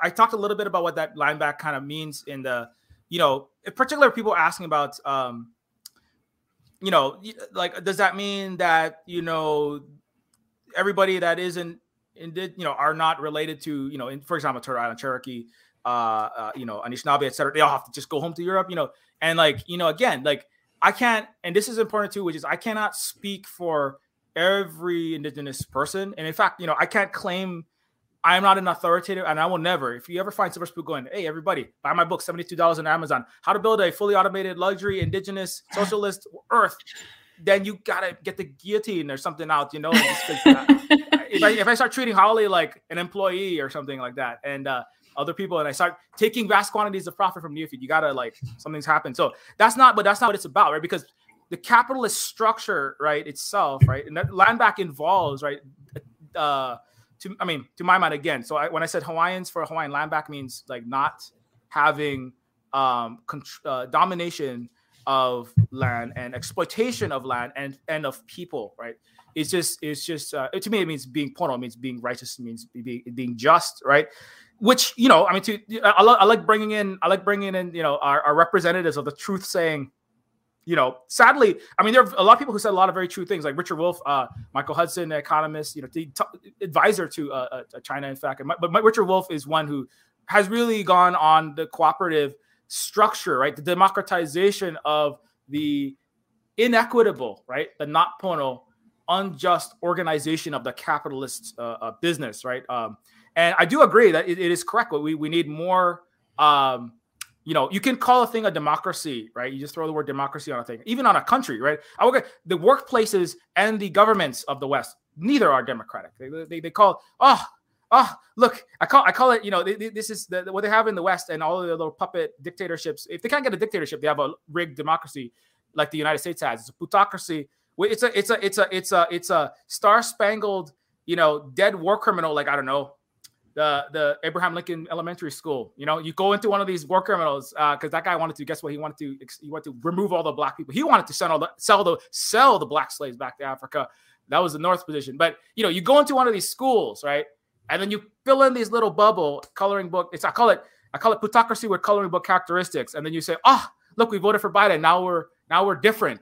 Now we're so different. We're not definitely not blowing up the world. You know, giving billions of dollars to the richest people. You know, we're not racist anymore. No, nothing. Nothing really can change under the so-called Western liberal democracies. Not really. Not ultimately. Not the highest and most important, as in a Leninist sense, from the commanding heights. Right. So, so land back is about, um, as in the in the in the in the way that we organize business, right? So the Silver Spook Hui, we we you know uh as as a worker owned cooperative, right? We we don't have bosses, we don't have landlords, right? So just I mean just in a really material example. So like for example, if the if the if the the, the way that we, we, we can never organize it perfectly because we have in a capitalist system. I got to stream through like you know blood mineral soaked uh, uh, made cameras, and I got I got to use a very large surveillance capitalist big tech platform because that's what we got right now. But we, we hope we're getting better. But but but under the current circumstances of Silver Spook Hui, when we sell games, right? Uh, I would argue this is game land, indigenous game company land back, right? Which is again, it, it is doesn't. If I make art, if I design artificial intelligence, cyberpunk adventure games, it doesn't mean I'm not indigenous anymore. Very important, right? It doesn't mean like right. I'm, I'm an advanced technologically, a technologically advanced, uh, you know, video game cyberpunk making. You know, that's why I love Reservation Dogs. Like we can make jokes about, you know, William Gibson and and Blade Runner, and uh, you know we can have we can have uh, Reservoir Dogs riffs, you know, just like anybody else, and that doesn't mean we're not indigenous anymore. And that's also an indigenous show, right? And so I can make these games, and when the games are sold, right, like Neofeud, that are rips on all of these things I'm talking about, but within more game characteristics and more humor and less direct the way I'm doing it right now is I can sell these games and then the and we sell the games and when the games revenue make revenue, the revenue split specifically is like exactly like whatever hours you put in. So if you put it doesn't matter. So I don't we don't say oh because you're a QA tester like for example Cyberpunk 2077 people right who are employees who are working their butts off you know six I worked crunch for AAA game companies it's, horrible 100 hours a week seven days a week you know coming in you know it's like that it's, it's like seven hours it's like t- t- uh, you know, 10 hours a day, seven days a week kind of things, right? Oh, you want a weekend? Weekends don't exist anymore. Oh, you want to visit your child's ballet recital, your birthday party? There's no ballet anymore. There's only working at a game company for the next six months. So the game comes out, then you're fired. No severance, just like Telltale Games, right? In Europe. Uh, I believe it, it was terrible, you know. So that maltreatment of the of the QA testers, the programmers, the writers, the musicians, right? Um, is you know, and uh, you know, there's a lot of critique about this from you know uh, uh, uh, from uh, Commander Stephanie Sterling, uh, uh, people who criticize the AAA game industry. Uh, um, you know, there's like this uh, very important because it's a very destructive force. And so, what we try to do as a Silver Spook is try to make sure that with the the revenue that comes in is evenly split according to the amount of time you worked in. We don't judge if you're a programmer. Like I did, now I did the majority of the work on Neofeud, but going forward, that's the way that I try to organize it. And I, I could, you know, this is another thing very important at the Silver Spook Hui, we will screw up. We can and we will. We definitely will screw up, and we have to be able to do ongoing. Uh, what is the term in the uh, uh, ongoing cultural revolution or ongoing interrogation, ongoing internal critique, right? Like, you know, uh, you know, uh, there's times where I just didn't give enough respect to Holly's very important care work. The care work is as important, in fact, I would argue at least, if not more important, than any work that I could possibly do. The man's work of making programming or building buildings or whatever, you know, the care work is as important. So Holly, Holly's mod work as well as my my, my partner, um, who is who is a who is a white Canadian and is now a uh, you know an ongoing um, person in Hawaii. Uh, Hawaiian national might be the term. Um, you know, somebody who's in Hawaii, but is you know in, in the ongoing process of uh, uh, of not not not like we can't just say oh Holly's Hawaiian, but Holly is a member of the Silver Spook Cooperative. Holly does very a lot of very important care work and a lot of um, um, uh, moderation work, uh, which is very important that I need in the streams, especially now with a, a lot of these bad faith actors all over the place and. Um, and Holly also did voice acting work. She voiced Holly voice acts Princess Sybil uh, in Neofeud, and um, and so all of that work is valued and um, and uh, and for people that are outside this of the cooperative right now, like everybody is paid. If the if the game makes, for example, a thousand dollars, right? You know, um, then in a month, let's say that you sell like a you know a hundred I don't know, 100. We're not making tons of money. The game in total has made like a forty-two thousand dollars over four years. This is not.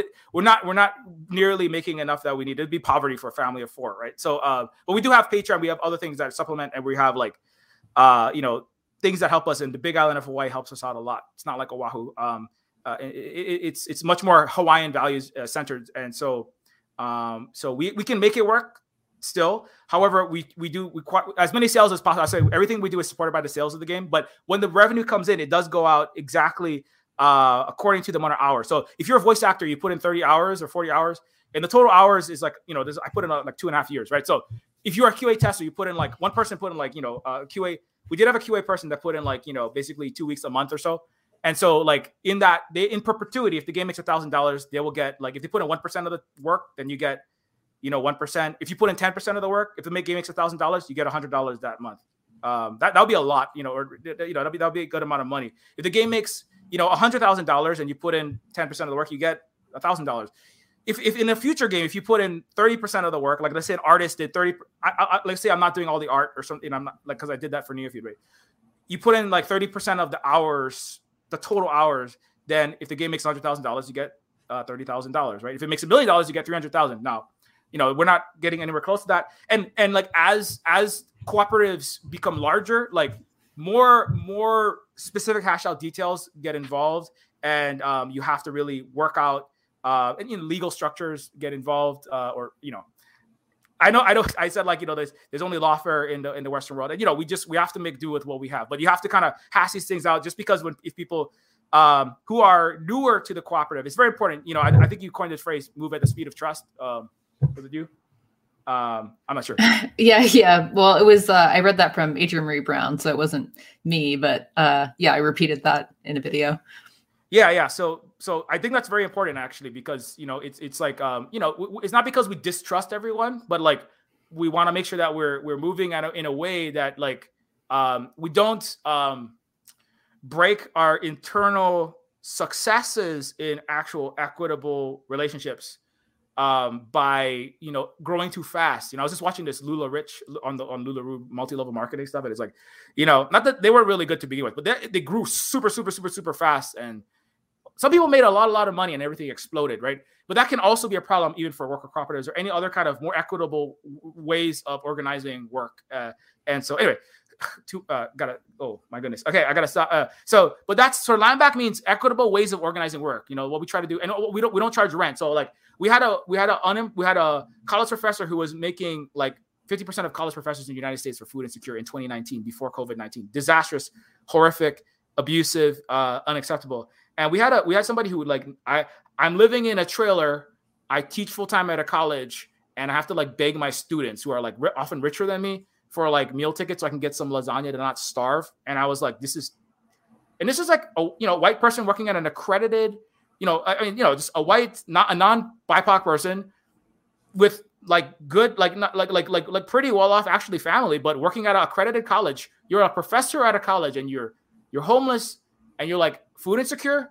What is wrong with this country? And so we said, you need housing. So this is also land back. This is what we, what it means to have land back. Means we do not deny people no matter their skin color, no matter you know, no matter no matter their you know where they're from, We don't deny people housing. We don't deny people their basic necessities. We don't allow people to be hungry. Right. This is what Vietnam they they have the People's Liberation is out, is out there to make sure every single last person they go they'll march through treacherous mountainsides where there's no water, there's no the cliff sides that you, you you know you could you could die. People did die alleviating poverty. We will not allow anyone to be hungry, homeless, without healthcare and their basic needs. Period. However, we do it under the current circumstances, we will make it work. And so that's that's why that was my kuleana was to house that person, right? Uh, now, the, I don't want to put anyone on blast. It's not what this is about. You know, I don't care about no drama. Uh, but but you know, there were dis- there were disagreements, and there's a little too much white savior mentalities in it. But I mean, that is beyond. There's a homeless person; they need housing. I didn't. We don't charge rent we had we have five we have a large house here we, with with many graces and many gifts of much aloha uh, went into getting us this place that we have the Silver compound. We have like four bedrooms. We have like a separate 22 by 25 foot studio that like a separate house uh, over here. That's this empty space. You need a place. You are you need you go live there and you figure out what you can do to alleviate other people's homelessness and foodlessness and impoverishment. That you know and so it's just it's restructuring the way that we uh, deal with the land and how people are housed on the land, how the land is utilized to I don't know grow again. Like I said, uh, uh, whether that's a kalo farm or we have we, we grow kalo. This is Hawaiian staple food that what poi lalo is made from, right? Now we're, not we're not professional farmers by any stretch. A quarter acre is not enough to grow enough to feed us. So we have to also respect the the you know um, you know, there's this idea we're just all going to go into this communal village and we're just going to grow enough food and you know, uh, you know, uh, feed each other, and that, that nothing wrong with that. But to to to um, um, indigenous people, yes, had great advanced ways of doing ecological food security. Hawaiians had the ahupua'a system from the mountain to the sea with water that was terraced and max, maximizing the usage, uh, pre-contact of for fish ponds, uh, aloi, uh, that that we work we could work three hours a day, feed everybody, and then be surfing and relating and doing all the important educational work. That's part of capitalism. You lock you in with all your time and mental space into blowing it into your office and into your work and into your job, so you have no space to get educated and socialize and do the important uh, human interconnected meetings to you know build this unified working class, unified country, unified uh, people. And so, anyways, so so so so so land back means freeing up people from the oppressed the, the, the time and mental space uh, neural RAM and ROM in cyberpunk terms uh, uh, uh, consumption that capitalism drains you of, right? It's really giving you back your time by saying you don't have to worry about your, your, your rent, you don't have to worry about your food, you don't have to worry about your basic material needs, but you have to please. What we ask you at the Social Food Cooperatives, please help us to please at least be honest and accept that this is an illegal occupied country, please, right? You disrespect Native Hawaiians and the, the, the truth of our current situation and imperialism and everyone else, then then uh, we're gonna have problems. But please use the energy and the time that we give you back through land back, right? As we see it, to try to liberate other people from their oppressive capitalist uh, uh, uh, overwork and and and just just destructive systems, right? In whatever way that is, whether that's trying to fight feed other people, trying to start your own cooperative farm in with with 30 acres, right? With with with technologically advanced machines, because Hawaiians and Hawaiians have, Hamakua Farms is not hand growing everything. They use tractors, they use modern uh, machinery because that's a way that we can uh, grow food and do it in the most sustainable way possible. Try not to do big ag factory farming and destroy the soil. Um, but but but you know we, we you know we, we, we, we need to we need to also respect we, we, we use technology in the most equitable for people and for nature again uh, uh, ways that we can so that's also what land back means so people are grimes is over there going like ah you know i don't want to be a communist because you know oh, farming farming so not a vibe so not vibe so you know anyway so that's a long explanation for for so anyway so so that's and and and, and land back for hawaii it, for hawaii specifically it means the United States respecting the United Nations High Commissioner on Human Rights. Just follow international law, number one. Okay, that's what they please follow international law and stop illegally occupying Hawaii and and withdraw the U.S. military uh, troops. Stop poisoning our water with 180 million gallons of spilling fossil fuel in my parents' aquifer. Please, please stop uh, bombing Pohakuloa, dropping radioactive depleted uranium into Waianae. Okay, it means res- just follow follow number one follow international law allow hawaiians to you know have self-determination and uh, govern ourselves as and and, and and and just just you know follow follow rules and stuff. You know, uh, number one. Number two, it means um, uh, you know, it's it's unclear exactly how this works. You know, I, I can't tell. Like, it's not. It is not a thing. You know, um, again, I don't have all the answers for everybody. You know, but I, what we do know is that we have to work towards um, equitable relationships from person to person. People, as I said, in the workplaces and in the government, and the current Hawaii's government is not representative. It's, it's again, it's the government that is killing us and mass imprisoning us, like I said earlier, right? So, so um, you know, Hawaii had elections, and we will have we will have elections again, but not just elections. The econ- economic um, changes that need to happen, right?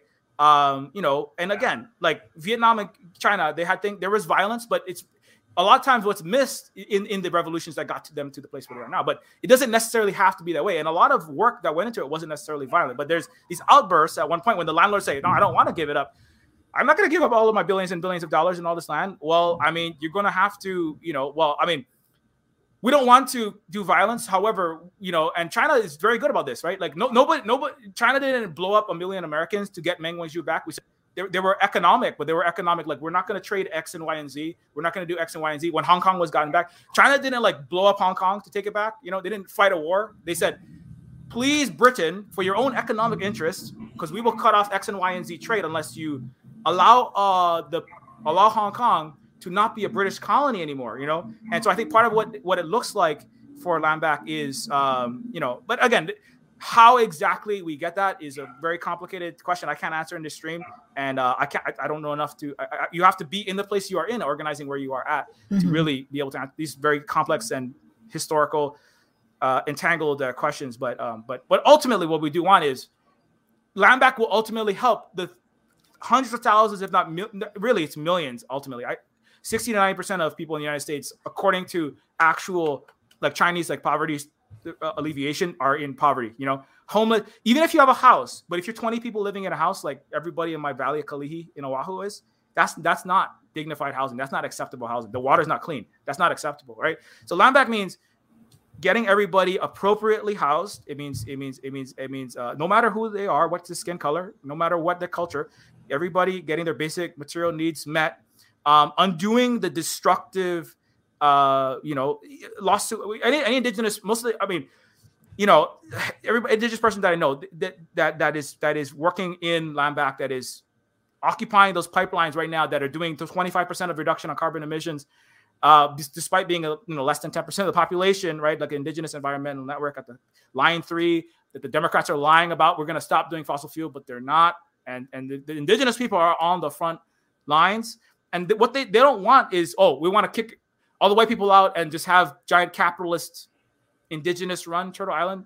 That, that's not what we want. And i can't say like absolutely zero indigenous people but that's that, that's not what we're seeing materially at the at the larger scale on the ground. That's not what we want. And every indigenous we're going to disagree. Well we should go about land back in this way and I, I might have a different disagreement. I, I might i might say well it, means more like this. I, I want to do technologically advanced cooperative game companies, and well, I want to do, I want to build solar panels and have an, an advanced Anishinaabe city that has, uh, you know, high speed rail that we manufacture with the resources that we're equitably trading with Bolivia and China, and that's what we want to do as part of our land back. Or this other place, well, we don't want a lot of industry. We want to have like eco, eco, uh, re- renew, re- regenerative. Uh, eco forests and this kind of thing and that's a thing that the indigenous people in that place along with the other people who are participating in land back, can collectively decide in self determination with respect to their other neighboring parts of the Federation of Indigenous uh, Turtle Island that isn't U.S. and Canada anymore. Um, mm-hmm. And so, anyway, that's the longest. Uh, uh, uh, yeah, I think I covered everything. yeah, no, that that was fantastic. Um, I really liked how you explained that. Um, yeah, I mean, obviously, yeah, not to speak for all Indigenous people or anything like that. Um, but uh, the indigenous colleagues that I've always, you know, worked with, um, have described it basically as learning to live like like settlers learning to live in the indigenous nations that they actually inhabit because there are you know constitutions and laws and everything that are already governing these territories and treaties that are supposed to be governing these territories and they're just not being followed. And so yeah it, it's just really cynical when you see a lot of people especially uh, some white leftists uh, recently you know comparing uh, land back or things like that to like white genocide or, or whatever. It's just completely cynical. Um, and completely missing the mark, right? Um, and you know, as you said, um, you know, as you described all of the the um, Hawaiian values and the way that Hawaiian society was organized, you know, using advanced technology, but using it through the lens of those values and how much more productive that was for everyone and for the land, right? Like that's the kind of future that we could have if we took land back seriously. Um, and yeah, you mentioned that um, indigenous led resistance is just uh, there's just a report came out that said that indigenous led resistance has cut 25% of the can- uh, Canadian and US emissions annually uh, for the past several years. So, I mean, yeah, I, I, think, you know, a great thing that you can do locally is get involved with indigenous land defense. You know, if there are um, nations around you that are struggling to protect their land from development and whatnot, get involved in that, right? Because this is, you know, it's, it's a key issue that we're fighting for. Um, so anyway, just thank you so much for, for all of that. So I think we've kind of covered a lot uh, that I wanted to talk about in the first section. So maybe let's get into uh, Neofeud now and more into you know the game and and the themes. Um, so we're going to start with a spoiler-free section. So if you haven't actually played the game uh, never fear, we won't give you spoilers in this section. We'll we'll um, have a spoiler full section later on, and we'll announce that. And then, if you don't want to to get spoilers, you can maybe pause at that point, go get the game, play the game, and then come back and hear the analysis. Um, but yeah, let's just start with kind of um, high level, uh, no spoiler section. So you mentioned a bit about the fact that it was inspired by your own personal experiences working as a social worker but i guess can you go a bit more into you know what inspired you to uh, uh, make this this game? Um, and also how it relates to hawaii and what the main characters like carl carbon and protege are meant to represent. Um yeah so for, with neofeud it's a game that's uh, like i said it's about my personal experiences. Um, and you and and and and and universal experiences but also uh, in a in a in a very personal way because I was a it's like it's technically I was I, worked in social services um try to be a little more clear because I was a, I was a STEM teacher and competency based diploma program worker basically. So I was trying to help kids who had dropped out of college uh or sorry dropped out of high school or school um which in the United States if you to drop out you basically have to sign away the your right to get a free education from the U.S. Right once you drop out, so you're you, which is it's just another very messed up thing that you know they kind of go, oh, you're not having a fun time in school here, sign this thing and drop out to make the school look like it's great. Oh, look at that, all our you know disproportionately BIPOC kids are all out, and now our looks like our grades went up, so the superintendent gets a raise. Or it's it's just so messed up. Um, and like everything else, uh, but but but uh, so so so I was a competency based diploma program instructor, basically te- teaching. Um, it's like it's for kids who had for some reason not succeeded uh, or had dropped out.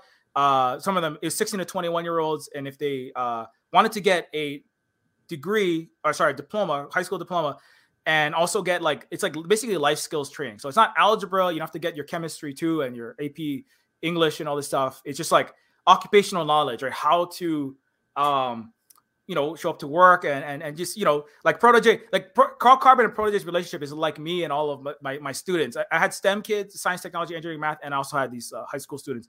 Um protege was like you know uh you know um he's like an amalgamation of like i would have a class of 30 proteges if you can imagine that. Um mm-hmm. and they'd be like mr chris mr chris you know they wouldn't be saying carl carbon you know oh you carl carbon? They'd be saying mr chris you know can i swear on this by the way yeah, go ahead. You know, yeah, motherfucker, like, you know, what, you know, what the hell are you talking about? I gotta learn constitutional law. You know, I, I, I can be, I can, I can, I can go, you know, jack Audis. I can make, you know, thirty thousand dollars a month and this and that. I don't make, I'm gonna, I can sell this and that. I'm, a, I'm, a, I'm, a, I'm a baller. You know, I'm a baller. They're all listening to too much uh, reactionary versions of, you know, Kanye and uh, uh sometimes Ice Cube, but you know, they, they, they, they're, mm-hmm. they're, they're guided by, and that's part of the narrative, this reactionary co-opting of like kind of revolutionary you know, uh, you know, the Kwame Ture and the Malcolm and what Public Enemy was doing, it's kind of like, you know, well, and then and then and then and then neoliberalism is like, well, how about if we just have a bunch of rappers that teach you that if you just make a lot of money and be a good capitalist, but hip hop artist and get everyone else around you to join that, then we'll give you a good, you know, it, and it's like the prototype character is very much misled. And a lot of kids in my classes were deeply misled by these figures, and a lot of them didn't have parents. You know, dad's in prison, mom's out of the mind on a terrible drug. Not their fault. This is part of the poverty, the greatest violence of poverty that they're doing violence to each other, and trying to stop these kids from like hurting themselves and their family, and going like, you know, I'm gonna, I'm gonna, I'm, I'm, I'm gonna, I'm gonna be, I'm gonna be the best rapper in the world. I'm gonna ball. I'm gonna shoot hoops in the NBA. I'm gonna be making billion millions. I'm like, you're probably statistically gonna wind up in a prison industrial complex. Actually, that's what that's what you know. Hawaii is the number one place for kids going into prison for the rest of their life or or dying. I had I had students sadly that were shot by police or by by rival gangs. Like there were some kids were like wannabe Bloods and Crips, but there were actual you know gang members and trying to get them out of that life. You know, it's like you know it's like freedom riders and all these you know you know, uh, you know, Hilary Swank goes into the inner city and saves uh, the kids in, the, in the ghettos, and it's like, oh, it's so moving and it's so good. It's a lot harder than that. Let me tell you, I spent three years with one seven foot tall Samoan kid trying to teach him how to like carry the two. You know, I mean, not because he was like dumb, but like Mr. Chris, his, his fingers were like huge. You know, Dwayne the Rock Johnson. This is like the guy that like ate Dwayne the Rock Johnson. He's the son of a chief from Samoa. Uh, and he was like Dwayne the Rock Johnson, by the way, was in that that ghetto that I was from. Uh, Kalihi Palama, his uh, father um, wrestled in the community center. Um, and Dwayne Johnson, I, in fact, said he used to steal Snickers and, and, and Twix from the 7 Eleven that I used to walk past because I had no car to get mm. Palama. It's, like, it's basically the, it's, it's, like the Chinatown Hawaiian and, and Asian and Pacific Islander uh, ghetto area of Honolulu. But anyway, so so that that that that life down there, and they were being like misled by, and so the job of this of uh, you know in Neofeud, Carl Carbon and Protege's relationship is my relationship with the kids, right? Of like, hey, let's like let's take off that take that take take take them colors off you know take stop stop trying to aspire to this kind of reactionary and, and unreachable you're, you're you know one out of a million of you is going to ever get out of here and and ever become the you know the the the great rich rapper or ball player or you know uh you know MTV's crib star talking about your you know oh look at that I got my product. I got my Gucci I got my Dior you're not going to be in that show you know but that's that's why I like Reservation Dog because it's very much about that, you know. And the, the character, it's like I'm like that's that's like all my kids, you know. But that's like in a, that's like thousands of miles away in another indigenous community. But it's like that's like how it was though, you know. And they're like being drawn in by like this angler fish light of California's glitz and bling and, and, and ices and Hollywood and fame and money and all of this, you know, look at Elon and look at all of these. Elon's a new, the techno nerd cool person at the Met Gala with his girlfriends melted down AR-15 into a sword. Do you want to be cool and sexy like all these people? There's different versions for everyone in America. Right? It's like come to America, come to California, be rich and famous, and all you all are going to be peasants under neo-feudalism. They don't tell you that. But anyway, so I'm trying to kids don't get misled by this. You know, this is destructive. I I, I thought I was going to be a rock star in LA where I got a degree in music and and I, and, and I'm over here. You know, and it's not going to work out. Like I mean, for one in a, a million of you, it's going to work out, but you're going to hate yourself because you're going to work for the empire that destroyed you and your Philippines and your Samoa, you know, and destroyed your language. And you don't, you're not, you're gonna, you know, even if you make it to the top, you know, even like Princess Sybil's character is like kind of not happy actually, right? It's kind of like I'm estranged from my father and I'm surrounded by these robots that raised me and I surrounded by horrible people. You will be surrounded by horrible people in the billionaire class, and you'll be surrounded by poverty and suffering in the in the in, in the bottom of the ghetto below these pictures on the screen right now. That's a picture of Neofeud. And that's part of the point. Everybody is differently broken, differently parentless, you know, at the top of the Versailles golden, you know, it's a lassoed golden comet that's reconstituted into a, like an inverted, uh, you know, Annuit Coeptis pyramid that has like a, you know, literal green lawns on the top. And the very wealthiest billionaires are kind of actually, they kind of hate themselves and they're sad inside. Elon Musk, I think inside he knows I'm a mediocre idiot and I'm not that good at anything. I why did I donate sleep apnea machines to California that were broken? You don't need those to cure COVID. I'm kind of a dumb. I, am kind of worthless. There's a there's a deep. And I work for a billionaire. I work for three different billionaires, by the way. There's a deep sense of invalidness and brokenness to their entire existence because they know that everything that they do and existed, you know, they have they're in better material comfort, but their spiritual and and cultural and their legacy they know is horrible. You know, that's the thing that they're not going to put that on Forbes though. They're not going to have CNN come on, have Elon and Mr. Mr. Bezos come on and go, you know, I kind of hate myself, but they kind of do. and mm-hmm. that's that's that's a that's a thing that you know you're not you don't you don't hear. But I, I Neofeud like traverses that entire structure because you know I, I worked in that area of the the very bottom, not the very bottom. I should say Iraq and Afghanistan. That's like you know closer to the very bottom. Uh, Congo, but but like in the imperial metropole, which is where Neofeud takes place, it's like the, the the bottom of the barrel in Hawaii anyway. And but I, I, learned from what I've looked at and researched like the Brazilian favelas, the Mumbai shadow cities, London, you know, the the, the area where they they nick the push iron they nick you nick the push on in the 10 foot. I have a friend from Hull who also makes cyberpunk games. And this this situation of this very this this impoverished, not not not dumb, just denied access to good education people, you know, in like the not nice side of London, in up up northern England, right?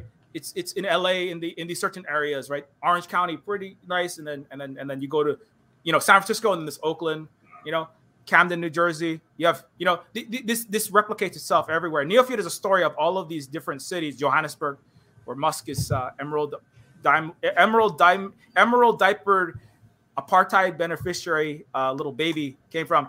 Um, you know, it's like that though down there. You know, in in uh, in South Africa as well. And so that kind of um, inequality and racial inequality goes with this as well.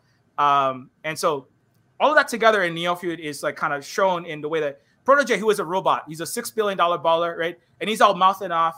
Carl Carbon is a cyborg social worker. You know, it's you know, um, I know people don't use robots to as a way to discuss you know oppression of marginalized groups, and you know, I mean like, I mean, like I love cyberpunk, and I hope that that works for people who play the game.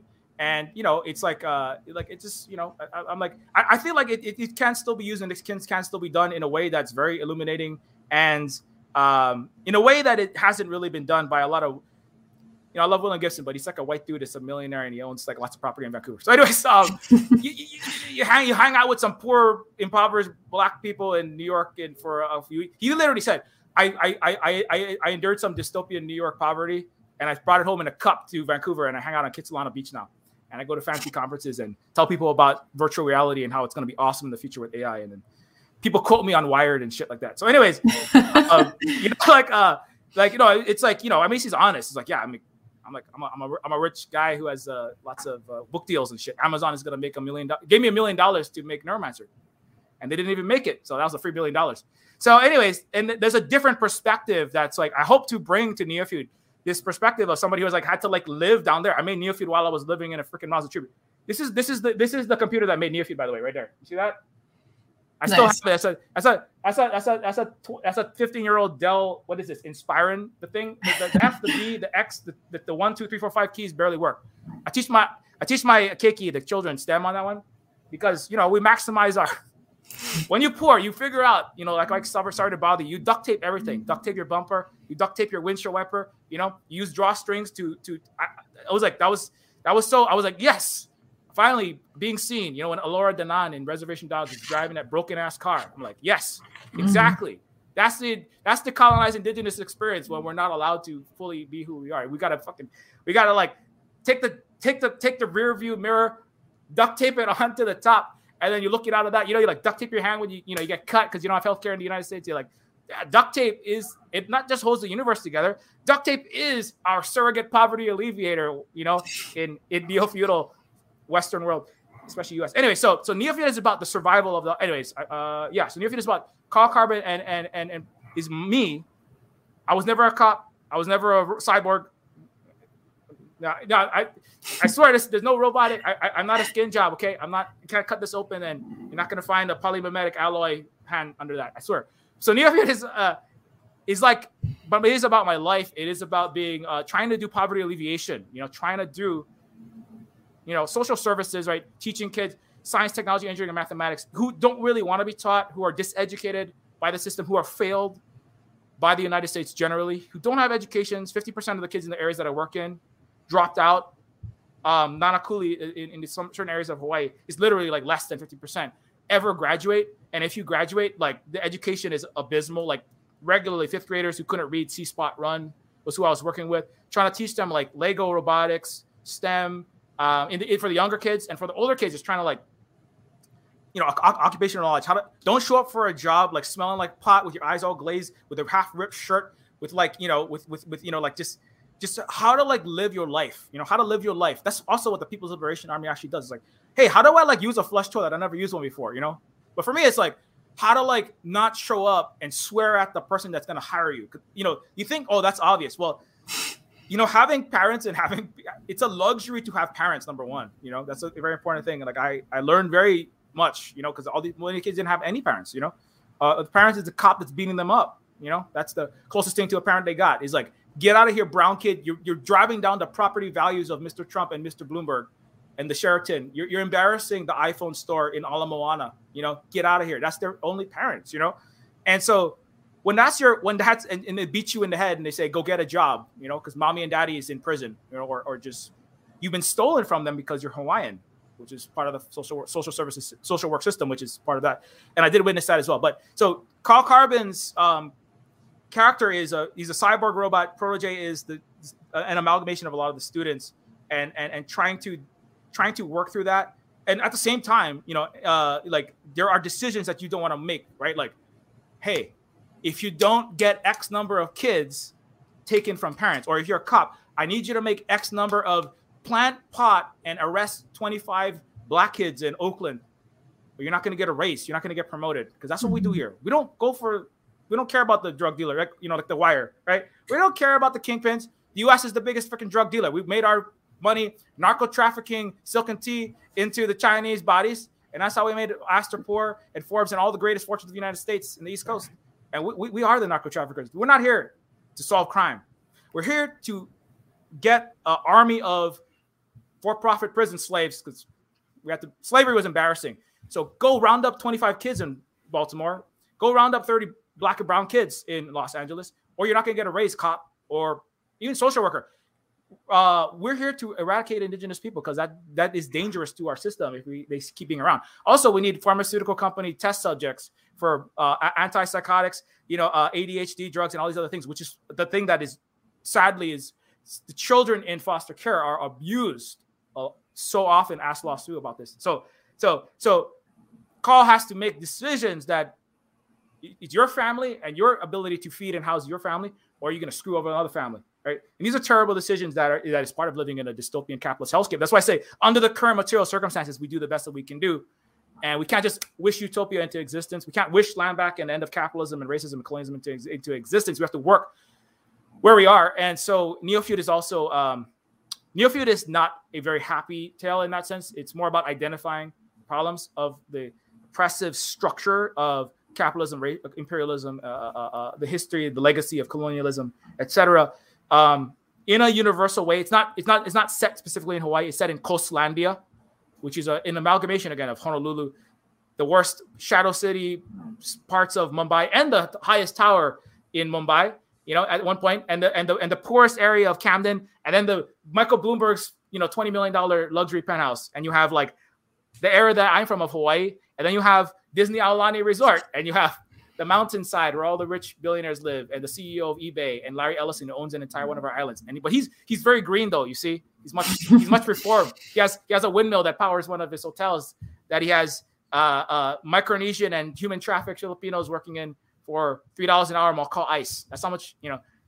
Again, again, you know, it's it's it's capital slavery is just optimal form of capitalism, and you know, it, slavery is like 90 100 percent labor value extraction and and you know uh, you know uh, uh if you if you're if you're a uh, illegal illegal immigrant, it's it's it's ninety seven percent because you're gonna work for three dollars an hour or whatever I can get away with threatening you to call ICE, you know. And then the working, the white and the you know citizen working class is ah I gotta pay you ten, I gotta pay you twenty, I gotta pay you thirty. Um, and Neofeud, it definitely plays with that as well, which is you know they're people that are below Carl. Carl is living under a corrugated polycarbon roof, right?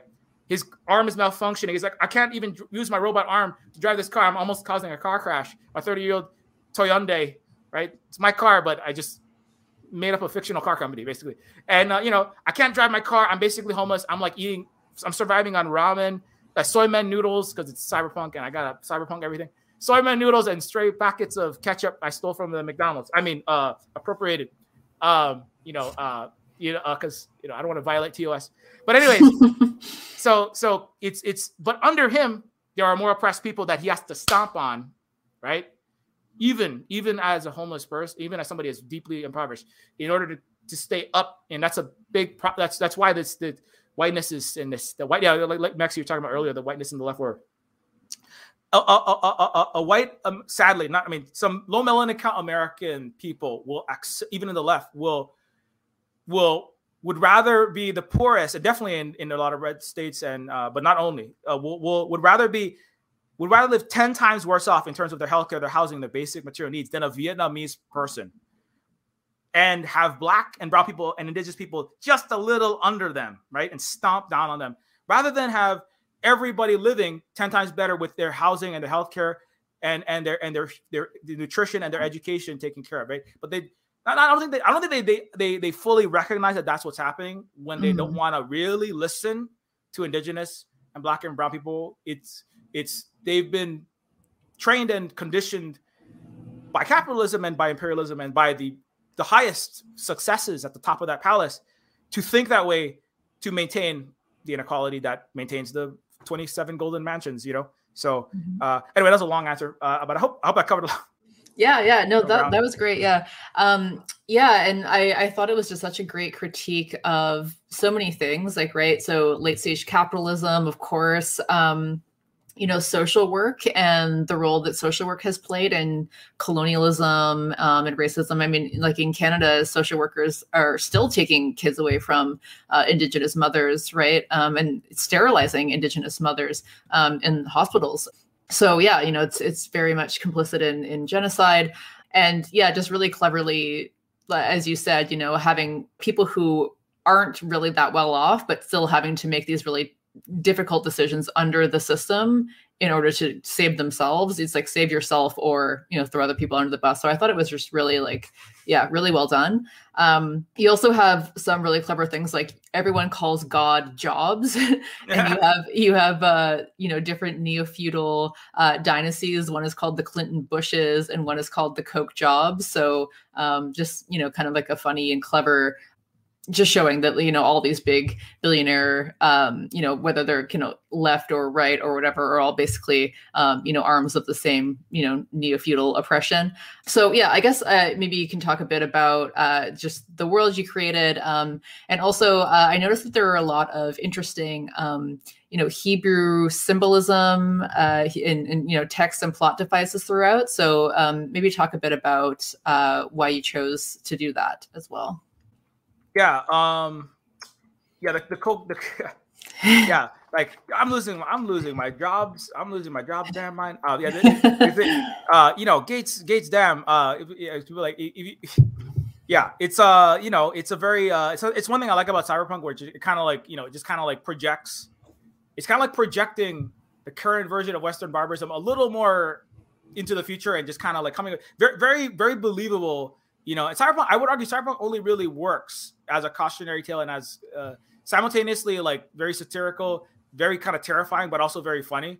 You know, like mm-hmm. that's why I like the Gibsonian uh, writing. You know, it's it, it kind of ends on a it always ends on a punchline. You know, and it's also like simultaneously ripping on the system that it's critiquing. You know, Neuromancer to my mind is a critique of Reagan Thatchernomics. You know, it's it's it's valid and it's like this is this is a off the if you read it as like a off the rail system, not a not not a not a blueprint for how to run your civilization, which a lot of the unfortunately Western world has kind of done.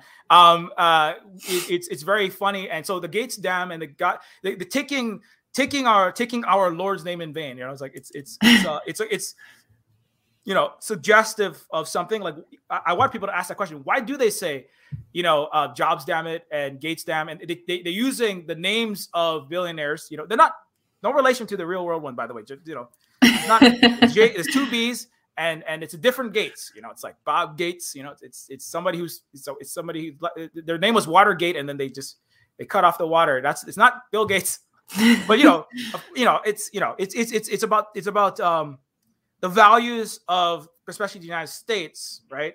Uh, and, and who is actually God, right? It's, it's Elon Musk. You know, it's it's, it's it's it's who they actually who do they actually worship in a in a Neil Gaiman for all the '80s. Uh, you know, Gaiman was also a friend of Gibson. Uh, uh, uh, but but it's a American Gods has this story about how the the gods of you know the old gods. I don't know if you read that, but the old gods die out like Odin and uh, uh, uh, Zeus. They they they they are like losing their reality as people don't believe in them. You know, it's, it's it's it's a story about how ideology and belief and culture and these things work together.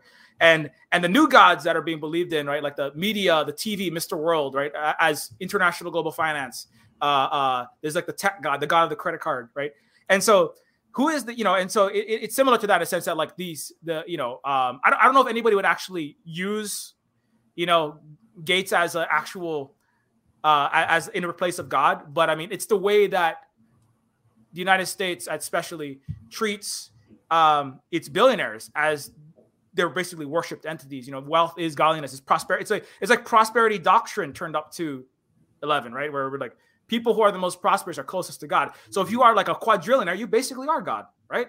You you you you won Western liberal capitalist democracy, and and you are reigning from your kingdom on high, right? As a you know, you know, there's a lot of things about Neofeud. I want people to ask like, why why do I do that? Why do I call it Neofeud? People ask, is you call it Neofeud because of Michael Hudson's critique of the Western capitalist uh, oligarchic world of uh, using the term neo-feudalism? Is it because of this 1960s description? Is it because the United States is a new feudalism where there are literal company towns in uh, in Nevada that the fire department, the school, and the judges and the, the, the so-called Congress are all controlled and operated by the Amazon or the Walmart that owns that town. Is that what you mean, or is it something else, or is it because feudalism and capitalism are uh, uh, almost indistinguishable, and capitalism is like shadow feudalism with stack hundred dollar bills instead of blood dynasties? Is that what it is? And it's you know I want people to ask that question and interrogate so that they start to interrogate their reality. And but but yeah, but definitely. So the Gates and the Clinton Bushes and Sybil Clinton Bush. You asked about Sybil is uh, and how that relationship uh, uh, plays out. Um, and I'm sorry, what was the other thing at the end you're talking about? Oh, and the symbolism, right? So yeah. so so so the so the so the Clinton Bushes that live in these floating palaces, they have flying. You know, it's like oh, Carl in the beginning is like oh my goodness, you know. I wish I thought we are supposed to have flying cars by now. It's like nine, it's like 20, 30 something. And then we're supposed to have flying cars. You know, everybody's always asking, when's my flying car coming? Right. And then and it's like, oh, that's right. Uh, well, too bad I wasn't born with a silver spoon on my butt. If I, if I was born into wealth, right? Fun fact at Harvard, they tell you, in fact, there's a Harvard, I believe, economist who tells all the students, um, uh, the only thing that decides whether you will be the number one deciding factor of whether you will be wealthy, successful, prosperous, a large landowner, and at least in, successful in the, in the American way is whether you were born unto wealthy and connected parents. It's, it, that's that's the number one deciding factor. There is basically social mobility is basically dead in the United States. Shh, don't tell anybody. Okay, we're at Harvard and we know what's happening, and we're gonna write all the propaganda in DC and in Wall Street, but don't shh, don't tell anybody. But they actually tell you that at Harvard. Um, um, at least you know can ask Mr. Wolff to to fact check that one. But that's something that, that that is that is the reality, right? Which is that when you're born into this extreme wealth, it is when you're born into wealth, you have the highest probability of continuing to be in wealth under under an oligarchic, uh, you know, uh, uh, neo feudal, or you know, um, you know, uh, even the Romans had a oligarchy behind a senate and and an empire that went and exterminated people and killed people, and they actually had fire insurance scams where this is not new actually, like burning parts of the of, a, of an area and then collecting on the fire insurance, like wildfire wildfire ash destroying California, and then you can't get insurance, or the jacking the prices to seventeen thousand dollars for a month of electricity in Texas which is what happened under the the, the under the private equity firm run uh, privatized electrical grid there. And that's a thing that happens again and again with these oligarchies. And so the, the characters, the richest at the top of the pyramid, are just like they're like literal kings and queens, the king slash CEO and emperor slash you know emperor emperor slash chairman, and there are you know they're they're uh the Koch jobs uh military industrial complex is a seven mile by two mile wide floating mega structure above the earth that it's destroyed with radioactive bombs and it's just like it's a literal it just you know it's just turning the it, like cyberpunk turning the knobs up to to to 11 and um, kind of like you know taking it to a more satirical level uh, a satir- satirical tenor. And so um and yeah so anyway i think i've talked about that a lot but sybil's character um is very important uh and and I, am sorry i should i should talk about the symbolism because you specifically asked about that. So well the, the hebrew the, symbolism. The hebrew the hebrew the hebrew the hebrew symbolism. Yeah so on the yeah. character of the in, in one of the characters um i shouldn't spoil it too much because we're trying not to do that but there's a there's a there's a there's a symbol on the face on the eyes of uh, on the on, on this crowned figure sitting in a palace with that clones uh of of of themselves. You don't know who this person is at the time uh with with with fully automated police and military uh and and fbi and cia agents that are all like basically neural in the game. They're all neural lock. It's like you know, it's, it's it's a pretty disastrous version where you know full AI robotics run at the highest levels. With imagine hundred million literal Terminators being run by Bezos and Cook Jobs and Mike Pompeo, and they're all kneeling before this great figure with this with this sign on his face, uh, and it has like you know, um, uh, it's it's you know, um, Aleph is Aleph, Emet. Crap, I can't I can't remember. I'm on similar. Uh, you know, it's um Aleph Mem Tav. Shoot, I'm forgetting. Anyway, it's it's it's it's a reference to the the the, the golem, right? In in in in the in the in in Jewish uh, culture. I don't have. I, I, I remember researching all this, and I'm like drawing blanks right now. But it's basically Aleph Mem Tav, the symbol, right? Um, truth, right? I, I don't want to give it all away, but you know, but just yeah. just it, it does it does show up because it references the golem and the and the golem the golem project that's referenced in the very beginning mm-hmm. um the golem project is this project that some people are uh it's it has a lot of deus ex references for all the cyberpunk uh rpg players that are old like me and played a lot of 2000s cyberpunk first person games like deus ex but it, it refers to this kind of like you know it's a it's a conspiracy in the way in, in 90s X File, not like in the modern right wing nonsense that's happening, but it's kind of like I'm it's playing on those kind of ideas of there's this conspiracy to cr- create a superhuman super soldier something something um the, the, giant eugenics corporations building the ubermensch is literally a line that comes up in it. And they're trying to build their perfect body um as part of the eugenics project that is imperialism colonialism that that, that, that, that is run on. And and literally with things like the mk ultra program trying to make super soldiers in this. And and so this golem project is this mysterious project to build um, this super conscious, super post, basically what what the singularitarians uh, would in the cyberpunk world would call the post-human, super advanced um, next evolution of the human species, right? And the golem project um, um, is, but but but but I, I you know I'm looking into like the Jewish and by the way, Jewish and Hawaiian um, there's a lot of overlap. I, I, was just I was learning a lot of this. That the person who assisted the Hawaiian um, Ali'i, right, our country in the time of the U.S. overthrow, was actually uh, uh, Mr. Rosenberg. He was actually a Jewish lawyer who drafted the document that actually uh, um, the Hawaiians government sent to the illegal white capitalist and U.S. backed overthrower. So was a so there's not there's been a historical a connection to very uh, historically oppressed people, the Jewish people um, and the Hawaiians as well. Um, and it was a great. There were a lot of great advisors, and, and there was work between uh, uh, Hawaiian and uh, the Jewish people that I, I, didn't even know about. Anyways, so so but the golem and the, the, mythology of the golem, right, is that you know part of it is the um, the, the golem of Prague. That story comes up, right, and the golem of Prague, right, was this defender of the people, right. It was it was a the golem is this. The, the, sorry, not the golem. The golem is the creature, right, that is defending the people in the ghetto of Prague, right? And oppressed people under what? Right? Under under under a racist, under a European racist uh barbaric culture. And these are a minority in a ghetto in Prague, right? Like the ghetto in Italy. So I, believe a, it has or, Italian origins. I could be mistaken on that, but and the ghetto of Kalihi, where I'm from, right? And the golem is a uh, it's a creation, right? And they, they, I don't. It's unclear why exactly they choose that, but the golem was was was a defender of an oppressed people um, uh, under uh, under you know in, in that time, and so and so symbolically, um, there's another character that becomes very important, right?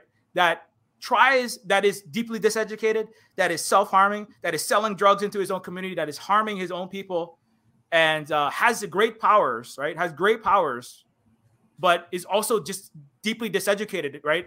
Mm-hmm. Uh, is an advanced robotic, you know, the, the super conscious post-human being. But even if you had a super advanced artificial intelligence, the greatest in the world, and this is a very this is in science fiction all the time. We fear that, right? Oh my god, it's gonna come, it's gonna take over, it's gonna kill us all. Skynet, right? Hal is gonna come and throw us all out the airlock and you know super advanced. I'm reading bloomberg having these articles from google uh, executives going oh my god ai is going to kill us all.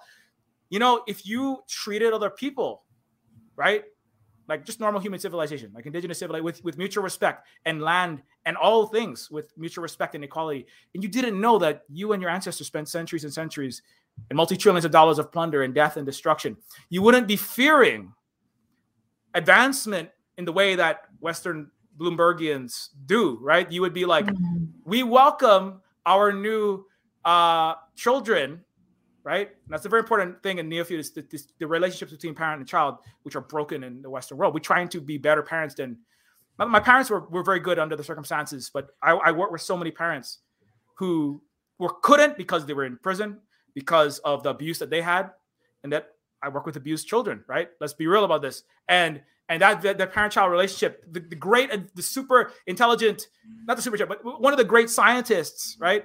who also is simultaneously oppressed, like a lot of scientists now. A lot of a lot of people do science.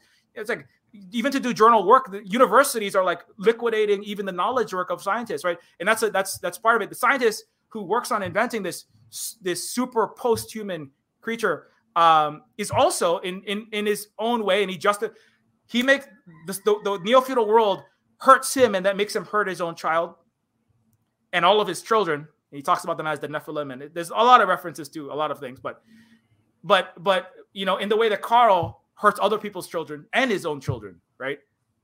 And he can't, you know, raise and and that that, that relationship and the and the Sybil Clinton Bush, even the billionaire, being harmed by her own father because and he is also ultimately at the end of the day Warren the multi-planetary conglomerate solar system you know rigging quadrillionaire you know cia metaverse manipulating just just just just imagine the worst uh, you know it's like it's like trump biden you know uh, bloomberg king louis and you know some caesar all merged into one per- and andrew jackson all in one person. It's just you know but even he is harmed right? That's why i said the billionaires that i work for they, they were deeply harmed people. They are deeply harmed people. Even even even Mr. Bezos, you know, and that and and he harms his daughter, and he's probably too broken for repair. But every but well, uh, that's why it's I, I find it very important those relationships and the relationship with the golem is is um, but the golem is even if we were to give, even if we the human people, the human sentient beings, uh, were to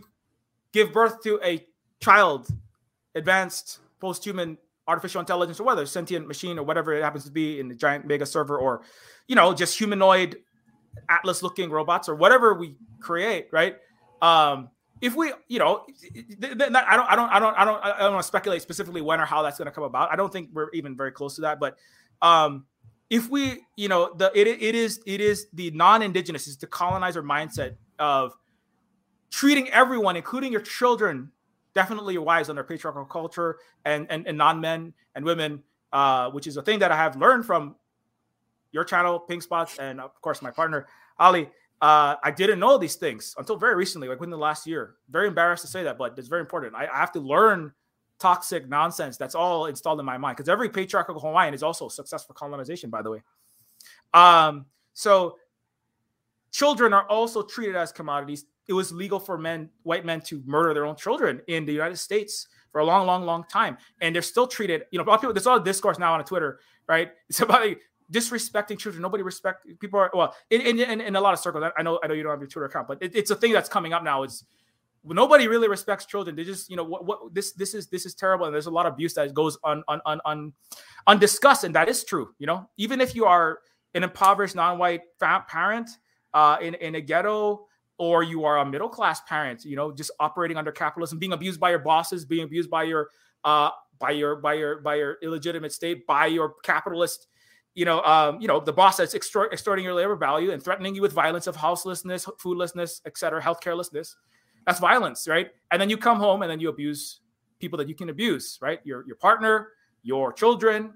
Um, you don't have time, and sometimes you, you, it's not with your choice. I, I don't have time. I got to work. I got to work two jobs. I got to hustle. I got to work full time plus hustle. I don't have time to help you with homework, be a parent, have quality time with your child, right? That's you know, but then sometimes there's also chosen abuse and and and uh, and and it's you know, but but all that ultimately creates this. It replicates the capitalist and imperialist structure, and uh, people have to be have to have the the the mutual aid and that you know the indigeneity or all, all these things the the the, the non-capitalist mentalities beaten out of them uh or or or just just by denying of love um, and by you know conditioning in the system generally. But I argue a lot of it happens very early. The way that we disrespect uh, children and train them to be order taking cogs in a capitalist machine or soldiers in the field. And so Neofeud deals a lot with that. Anyways, so the so the, the goal so but the but the, the golem character is is is very important because um he goes from like trying to begin to finally become a defender of the peoples of the ghettos of of the of, and uh, generally of the oppressed people. And you don't see the you don't see like the actual benefits of that in Neofeud One. I'm trying to work on Neofeud Two, but becomes the the super intelligent machine that is capable that that that choose not, not chooses but finally starts to realize that we don't have i don't have to be a destructive force you know like I, it's, it's a lot of it's i just trying to get my kids to stop self-destructing right doing the drugs selling the drugs trying to be you know a baller and kanye you know and and and and, and try to help you know which we're seeing a lot more and this was written in 2010 so was, uh, i felt a lot less hopeful in that time. There was less of the black lives matter and line back happening right? But I, I would argue that a lot of that black lives matter and line back and this this this push of uniting of the the the the the, the, the black and brown and indigenous and oppressed peoples in the ghettos with all of the allies that are there for back and decolonization that is starting to make a lot of ground. And that's that's part of why we have 25% carbon reduction and all this kind of thing. And so it's it's so that character approach is, is, is symbolic in one on one level of that of, of even of myself. Because you know again i thought all, I, I thought and i still think all kind of wrong things. I'm half stormtrooper you know? I speak english. I went to a i went to a private $20000 year private school. I got all kind of wrong things in my head you know? But I'm trying to be a better defender of those most oppressed people and ultimately everyone, right? Um, and when we defend and we, we, we when we fight and we we we take hits with the most oppressed, that is what is required to ultimately get to the what, whatever revolutionary and, and change that we ultimately need. And so so and and and on another level, it's a cyberpunk. You know, it's it's a cyberpunk uh, uh, allusion to like well, and if we miss and the mistreatment of it is even if we have a super advanced, intelligent, uh, uh, artificial intelligence, sentient being, if it is not given love, if it is not given material conditions like it's it's it's it's it's food, it's housing, a safe community to live in, it it it, it uh you know it, what they would um, just wind up diseducated. And Pro J, right, this character, he's like, can't consider people. I, I could tell, like, you know, who who's who's coming from a very privileged background because they're criticizing Protege. J. I didn't like Protege in the Neofeud reviews. I don't like Pro J. Why can't he just speak proper grammar, grammatically correct sentences? Or this character is this and that. And you know, and it's like, you know, well, I mean, that's what you know. Maybe like say reservation dogs is bad because not everybody speaks in proper English in a place that you know. A, why do we have to speak English? Number one right? B, like we don't have like the school, like the schools are one of some the, literally the worst in the United States in, in, in the public schools in Hawaii, right? In these in these impoverished areas, and all in all of the impoverished, mostly by by BIPOC areas, and so so it's kind of like yeah, it, it, some of that was inspired by a movie called Chappie by uh, Neil Blomkamp that, that, deals with like something similar, where it's like uh, a kid being raised by uh, two like uh, uh, rappers. It's like Dion, Die Antwoord in this film, uh, a, a, a, robot sentient consciousness. And it, it, it's misguided and it like starts jo- joining gangs and it wants to, it starts being taught to do heists and criminal activity and yeah I could do a lot of things but anyway but that, that that's like that's a that's a greater like critique of you know a lot, in a discussion of a lot of what is missing from i would argue even uh, the, the, the skynets and the asimov it's all it's always fear based it's always what if the westworld robots figure out that you know, that like we've been mistreating them this whole time, and then they want to uprise and stop us, right? And the colonial response is, well, let's just make it so they can't. Let's like let's lock their brain, let's diseducate them, or let's just kill them all. Let's just kill them all, right? Right? And then they go, well, if they ever rise up, they're gonna kill us all, right? That's that's that's a lot of what's in the original Westworld. I remember watching the original one. It's like I watched the original one. It's it's uh it's it's it's it's pretty gross. And I'm like, Hawaii is a tropical Westworld with an actual indigenous Hawaiian Hawaiian culture there under it, where we're all the servants of a fictional version of our own history and our own songs and dances that are servicing very wealthy, disproportionately white tourists, you know?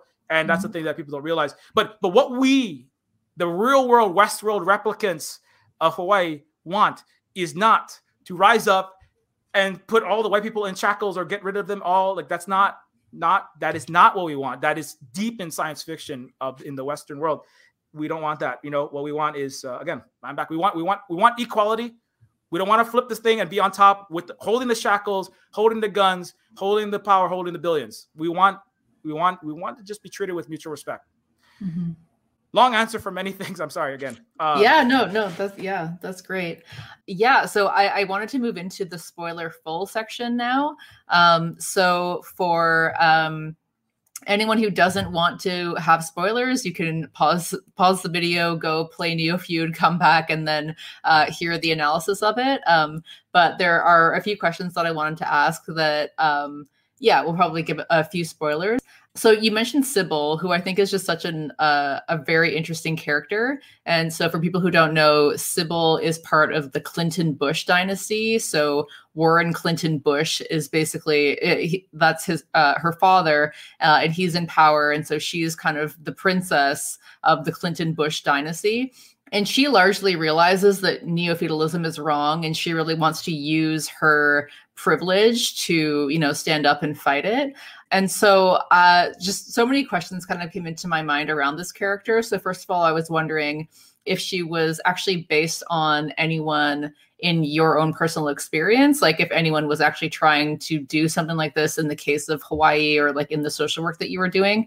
And then more broadly i was also just wondering you know why make a person why make a, a member of the clinton bush family so sympathetic? Um, is this a critique of you know when when power is concentrated that basically we need higher class people to defect and become class traitors or is this a like a meta critique of that ideology right so i was like i, I just loved you for you to talk about um sybil in particular and kind of uh, what were you thinking with that character yeah um i'm just trying to um, i have the entire at one point i had the entire Neofeud script memorized and I could like recite it in my sleep and I wake up, I'd be like going like, you know, but I, I'm just, I'm to look through the script real quick to find some of the Sybil's exact lines. Um, this is the thing when you make a game and you write the script, you program it in the game, and you got to like have voice actors, you know, do lines three times over. You end up memorizing like seventy six thousand words. Uh, but now I've I've since lost that.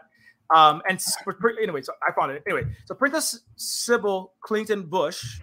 It's Clinton. It's Clinton Bush and the B U S C H. So no, no relation to any real world, uh, global neo feudal imperial rulers. No, but um, Princess Sybil is a character. Is very um, very important in a lot of ways. Uh, yeah, so she is like the dis- she is the, the daughter of the basically one of the most wealthy, powerful people in the entire uh, universe uh, or metaverse, as it may be, in Neofeud. And the character is very um, it is it's a, it's a character that is uh, it's it's unclear. Some people some people like Sybil Actually, a lot of the characters in Neofeud are not super likable or super hateable.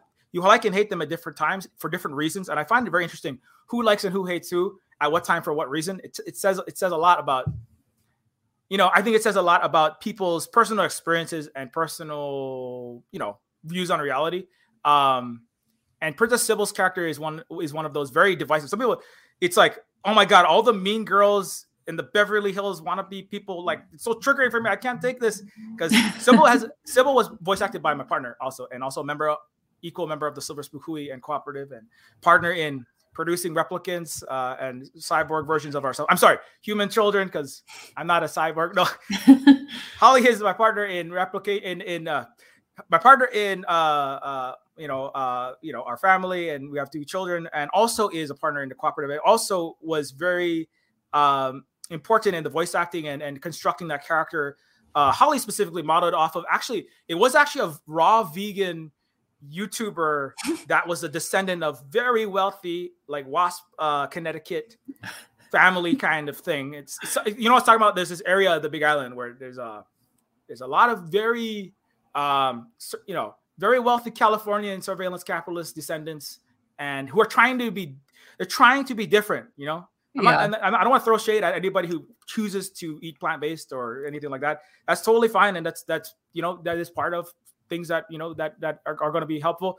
Um, but like my family is a multi-billion dollar military industrial complex and banking beneficiary under global settler under global colonialism and military industrial complex but I'm going to kind of leave that. I'm going to exit that and I'm going to go and like get back to the land and take some pictures with Hawaiians. And then that gets boring and then I leave again. And then that's, that's a problem who, I have. who was it? I just want to know because I know, like, I don't know these people, but I know of a lot of vegans who have done that and basically like just go to Hawaii and eat fruit by waterfalls and take photos and stuff. Um, I probably shouldn't say. I don't want. Okay, you can tell me later. You can tell me later. I will tell you later. Holly can. I actually, I actually don't actually know because actually, Holly was the one who modeled the specific, the intonation of like, like totally. I'm like just like eating raw. I'm like here with my like new sentient machine robot friends, and we're just like mixed income, mixed species you know, sunshine apartments, I, you know, the sharing economy. I'm all about the sharing economy. Like, I don't know what Grimesy is talking about. Like, farming is like totally a vibe. Like, like, come on. I'm like, mm-hmm. I'm like, I'm farming here. You know, that voice is like modeled off of uh, somebody that I don't actually know who that specific person is, but I have worked, I know those people. I've worked with some of those people, and I actually, to be honest, like one of the main uh, people that was inspirational to that was uh, somebody who I worked with, one of the billionaires that I work with, uh, who happens to be. Uh, or very, very, very, very, very, very, very wealthy people who happen to be in Hawaii. We have the highest concentration of billionaires on the planet by like the amount of land that's owned here, um, and happened to be somebody who had like a heart attack. It, uh, you can look it up. The greatest selling video game of all time is uh, somebody who uh, is the proprietor of that. Let's say that. Let's say that it's bigger than Minecraft. You can go look it up yourself. Um, because I don't want him to come after me either. But anyways, um, even though I work, but he, no, he's, he's he's he's I shouldn't say he's a good guy.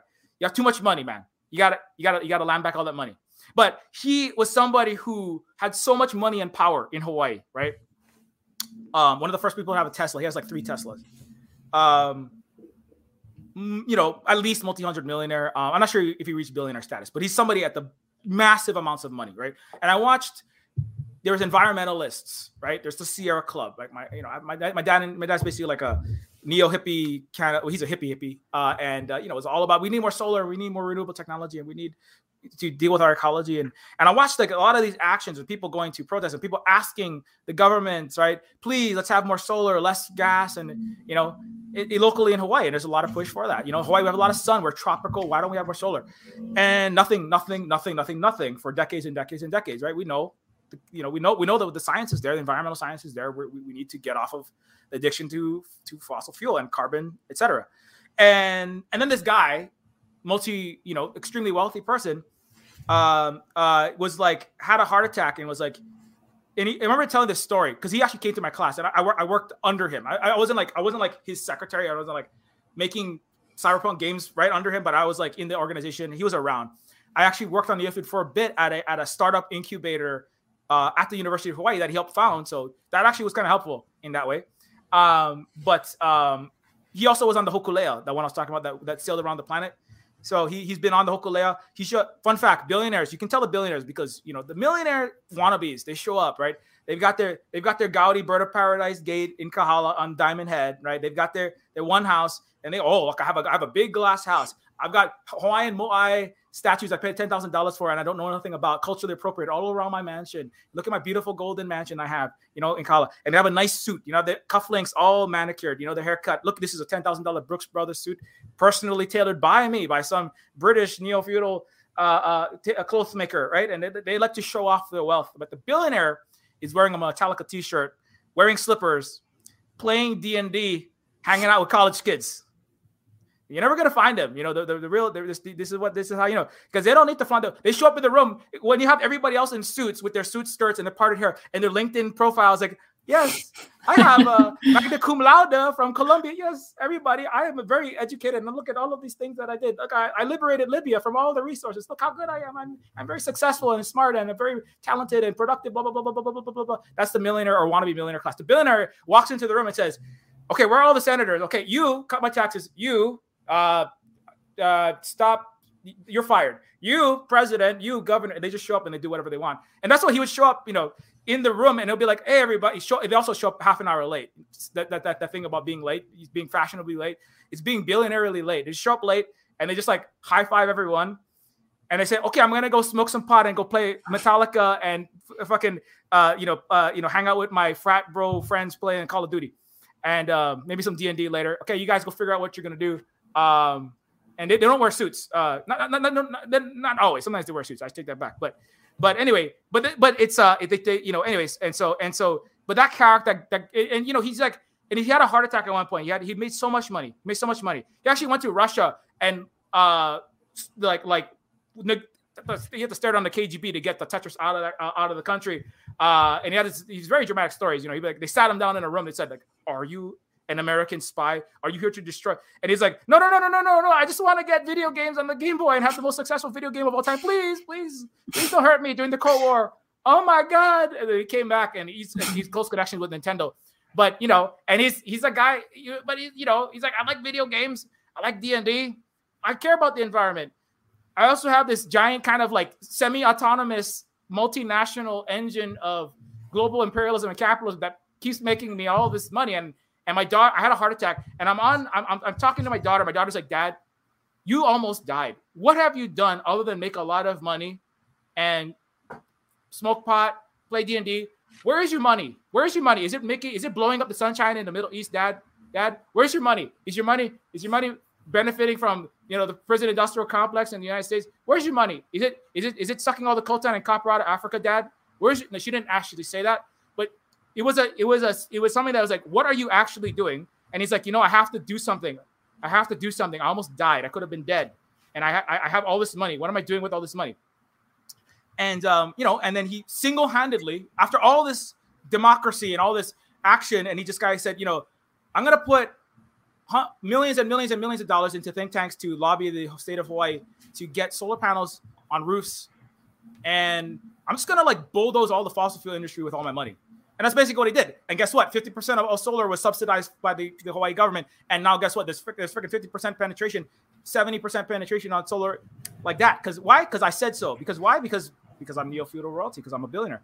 And th- now that's not, of course, but that doesn't solve the big greater problem that that engine that made him all that money locally here, you made some changes, right? You go on the Hokulea and you support the Hawaiians there. And you, you know, there's Kawa, Genshiro Kawamoto is a Japanese billionaire, bought 20 again, one house, one mansion, two mansions. That's that's a clown millionaire. The real billionaire, you buy 20, you buy 200 million dollars worth of the most expensive real estate on earth, which is a lot of that's right in Hawaii on the edge of uh, Diamond Head. 140 million dollar for a quarter acre is one of the most expensive properties ever sold, right next to Waikiki and this billionaire, Japanese billionaire, the, before the lost uh, decade and the U.S.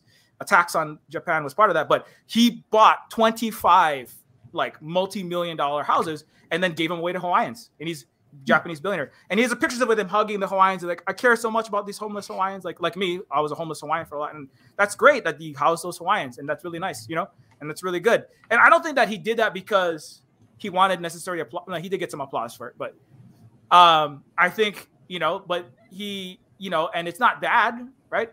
Doesn't solve, hasn't solved our problems, right? We've got every and every year as a social worker, as doing social work, alleviating poverty, even myself doing my best I can. I help hundreds, if not, you know, at least maybe several hundred, if not a thousand kids, or you know, over a decade of teaching STEM, right? Doing this, getting kids to to to, to, you know, let's listen to some Malcolm X and and some and some and some revolutionary hip hop and and and let's let's let's try to not do these destructive behaviors. I hope that I help some people to be more housed and have their material needs met. But every year I would help, if I helped 100 kids in one year, the next year there'll be a thousand more homeless kids, you know? And so, long answer, I know, but that, so that these characters who were just like, and there's a lot of really, let me be clear, doesn't make them good people. It doesn't make them, um, doesn't make Princess Sybil like, like it's unclear what exactly Princess Sybil actually feels in her heart it's mm-hmm. unclear what these people actually feel. I'm not. I don't. I, am I'm not living inside of their brain. I don't know what they think and feel. I know what they've done while they've been around me. I can watch what they've done. Right. I know how they talk to me. I know how they talk to all the people around them. Right. And it doesn't ultimately matter whether Princess Sybil is good or bad. But what you know that that you know um, that Tetris multi-millionaire or uh, you know and the billionaire and uh, Larry Ellison, Bill Gates, they can't do anything actually. They, they can do some things, they can't actually do a lot of what needs to be done. They can do they can do some alleviation. I, what I would argue for those people, like if you have wealth in your mommy and daddy's or grandpa's trust fund somewhere, you know, you got some money, get that money and get it to where it, it can do the most help is with land back decolonization. Um, not just not just you know a little harm reduction, but try to like so repatriate the stolen wealth from the most oppressed people to alleviate them into further um, into further uh, into further land back and decolonization a struggle. And um, I, I, can't tell I can't tell anyone exactly how to do this, but this is I know it's a long answer, but those those those actually those those individuals, and there, and there were some very wealthy ones that came. Like I, I uh, Holly knows exactly the one that Princess Sybil's voice and demeanor and kind of like oh yeah you know like that that is mod off a specific vegan YouTuber yes um raw vegan but uh, I don't actually know who that is. But but but it's but uh, it's it's an amalgamation of that person, a lot of very wealthy people, and a lot of you know the, the, the uh, Abigail Disney is another one, right?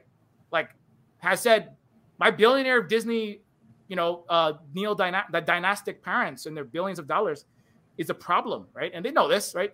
there's a book on Giridharadas, like what is it? Uh, uh, um, winners take all. How the, the the elite charade of running the world, you know, and it's um. So it's a lot of that, and I don't think that Neofeud has a solution. Um, it doesn't really show that.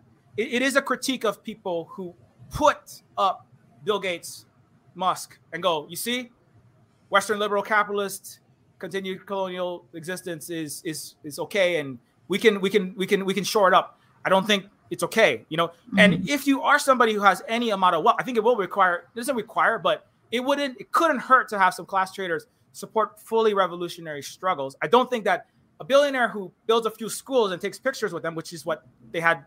I, I have been you know that's one thing that that, that is part of Neofeud. That, that's when I ultimately left social work, the social services and the STEM teaching, because I was there with mayors, senators, and governors who would become future illegal state of Hawaii leaders, um, business people, University of Hawaii administrators came down to this lo'i. It was a Hawaiian, um, super tokenized Hawaiian uh, kalo patch with our Hawaiian hale, our thatched roof, and our and it, which is great, which is great to remember what Hawaiian culture was, and as a as a as a living um, place, uh, a, a, living a living uh, you know place to learn about how Hawaiians practice their horticultural sustainable practices and hale. That's fine. But I was brought down there with my STEM class after, and, and we are building Lego robots that robots that help with farming and all very cool, high tech, high touch STEM. You know, all, all the buzzwords. I, I wrote a lot of copy for a lot of nonprofits in my time, and and you know, and that's great. That's fine, right? But and then the senators and the representatives and very powerful people and millionaires and billionaires and administrators all came down and and the nonprofit I was working for said, "Hey, Chris, what I need you to do is I need you to take pictures of you and the kids with this very wealthy white guy holding this little brown kid and say, look at look at how I am helping educate with our our party, my business, my corporation, my NGO, my university, University of Hawaii. We care about these Hawaiian kids. Chris, I need you to take picture of them, put them all over Twitter. Okay, I want to be let's get viral on Instagram and Facebook. Okay, let's let's let's multi-level marketing NGO imperialism do this. Okay, Chris, I need you to take pictures, and hey, you come stand in the picture. So hey, here's a here's a successful Hawaiian educated by the by the by the Hawaii state system. Look at how successful he is, right? I'm like fucking living in my Mazda Tribute, working full time, right? And they're like, look at how successful he is. Look how good we're doing. Take pictures with us. Take pictures with us. And all the, and, and all the other billionaires that are helping with their philanthropic work, right? In this little token, you know, that's the, the Sunshine Apartments partially is. And I was like so disgusted. I remember like I remember like seeing red that day. I remember like mm-hmm. seeing red. I'm like, is this is this what I'm is this what I'm actually doing? I'm just here to do 1% poverty alleviation and helping kids get educated, STEM for, for kids in the ghetto, you know, who don't have access to NASA roboticists and Mayo Clinic doctors, which is what they have at the private school Punahou, where President War Criminal Obama went, by the way. And I'm here to make it look like this is okay, that they have NASA and Mayo Clinic, $30,000 a year school. And these kids, because they have me, they have they have me. They have they have this brown token guy who is from I'm from the ghetto. You know, I went. I'm but I happened to go to the fancy school. I'm like the one out of a, a thousand that had my father taught at the private school that I went to. It's the only reason why I got to go there. It's twenty. It's twenty thousand a year. I don't make enough in a year to afford to send one kid there. If I took all of my salary right now, right? My taught my father taught there. I was the poorest, brownest kid in a racist place, full of people who parents drive Teslas and Audis, and I'm there with my holes in my slippers, and I'm a brown. I look different. It was racist. It was classist for 18 years of my life. It was horrible. It broke me in a lot of ways. I was bullied my entire existence. Like, oh, look, you, oh, you're from Kalihi? Oh my God! And they're walking off diagonally. Oh, you're Hawaiian? Oh, oh, you know, all, that, you know. And then I had to, and that's, but I, that's why I can speak in this way. A lot of kids from where I'm from don't have the privilege of having the education that I have. They can't even read See Spot Run and they graduate, or they didn't even graduate, and they talk broken English like this or the English, they're kind of broken, bro. Pidgin English, Creole Hawaiian. They talk like, and that isn't civilized, right? That's savage. That's that's unacceptable. Speak in proper grammatically correct English sentences, right? That's that attitude, right?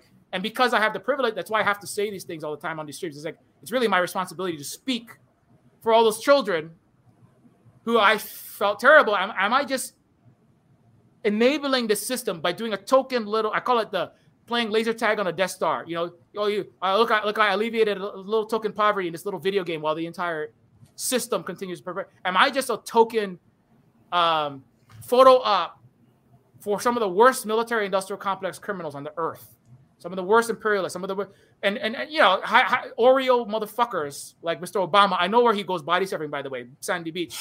You know, I actually surfed at the I body surfed the same beach that he went to. Amma, who is one of the most successful military industrial complex and U.S. empire uh, uh, face savers that has ever existed. Much better than Trump and Biden, I would argue. Biden and Trump failures decelerated the U.S. America America's de- declined America's uh, uh, empire by seven years. It is surpassing by the China.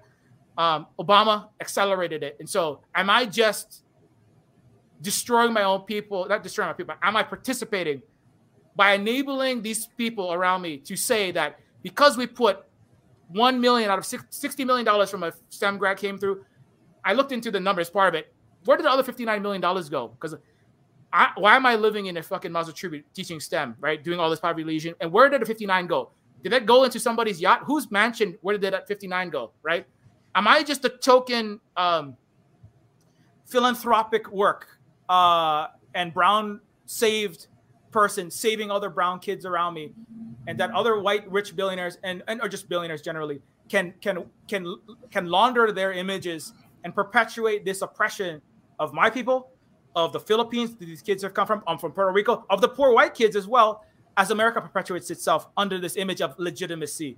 And and and uh, and I remember I saw it right that day, and I shortly after, within uh, six months, I think I ultimately I, I, I left, and I said I'm not doing that anymore. I mean, it all valid work that was important to all the. I hope that all those kids, many of them wouldn't end up in prison or get shot in or or impoverished or in the wrong path. Totally fine, totally legitimate. Again, the People's Liberation Army totally necessary, but but not token. Actual 850 million poverty alleviation with actual international, intranational, and international solidarity. But what I was doing, I'm like, what am I doing? You know. Anyways, uh, long answer for the Sybil court, but the, even me, what I was doing there, that's part of Sybil, right? Mm-hmm. Which is, you know, trying to do the best, but I, I didn't know, and I still don't fully know what we all need to do, but I know that um, doing a little bit of here's a little vegan eco village with brown kids and white kids holding hands and you know uh, doing a little thing and, and and leaving intact all of the mountain doing 1% good and 99% evil and then putting the 1% good on a microscope and saying look at look at how awesome capitalism is. That is uh, incredibly destructive you know? That's why the rest of my life i will spend trying to say only true things to obliterate any harm that i might have done um, not that I personally did the harm, but was used in that way um, to, you know, why I say, what, what is a nonprofit? In the, in the Western capitalist world, a nonprofit is a for profit, tax deductible money laundering scheme to buy off so-called governments, right, for oligarchs. That's what that's what that's what a nonprofit is. It's what a lot of the that's what Baltimore hospitals are. It is some of the most the, the area around Cleveland Clinic in Cleveland with a nonprofit hospital is the most worst health outcomes. You know, so destructive, right? That's why the, the billionaires they love these nonprofits and uh, NGOs and all this shit. And uh, anyways, so again, very long answer, but that, that's a lot of all of a lot of what went into Sybil's character. Why mm-hmm. Sybil tries her best, right? And she has like, you know, just just a little more funny cyberpunk stuff. You know, she's like, you know, um, she she's like, I, I, am a recovering. What is it? What did she say? Ah, crap. She's a recovering politician, right? um, I'm a uh, yeah hi, uh, you know, um, the technical, I'm, I'm using space time crafts as a technical term, uh, is a long acronym. I can't remember, but it involves quantum mechanics and string theory, and it makes my brain hurt because I'm not, a, not because she's like an airhead and dumb. She's, I don't know quantum mechanics, you know. Um, I'm begrudgingly a media personality. I'm a recovering, I'm a recovering politician, and I'm an aspiring revolutionary. But I'm no neurophysicist. Uh, I suck at math. You know, I got kicked out of a couple. I got kicked out of a couple Martian boarding schools, and so I just kind of drop in, you know, in a cyberpunk way. It's like, oh, is that how it is? Yeah, uh, you know, and like so, Sybil is just somebody who's trying, doesn't know what she's doing. He's surrounded by really mean people.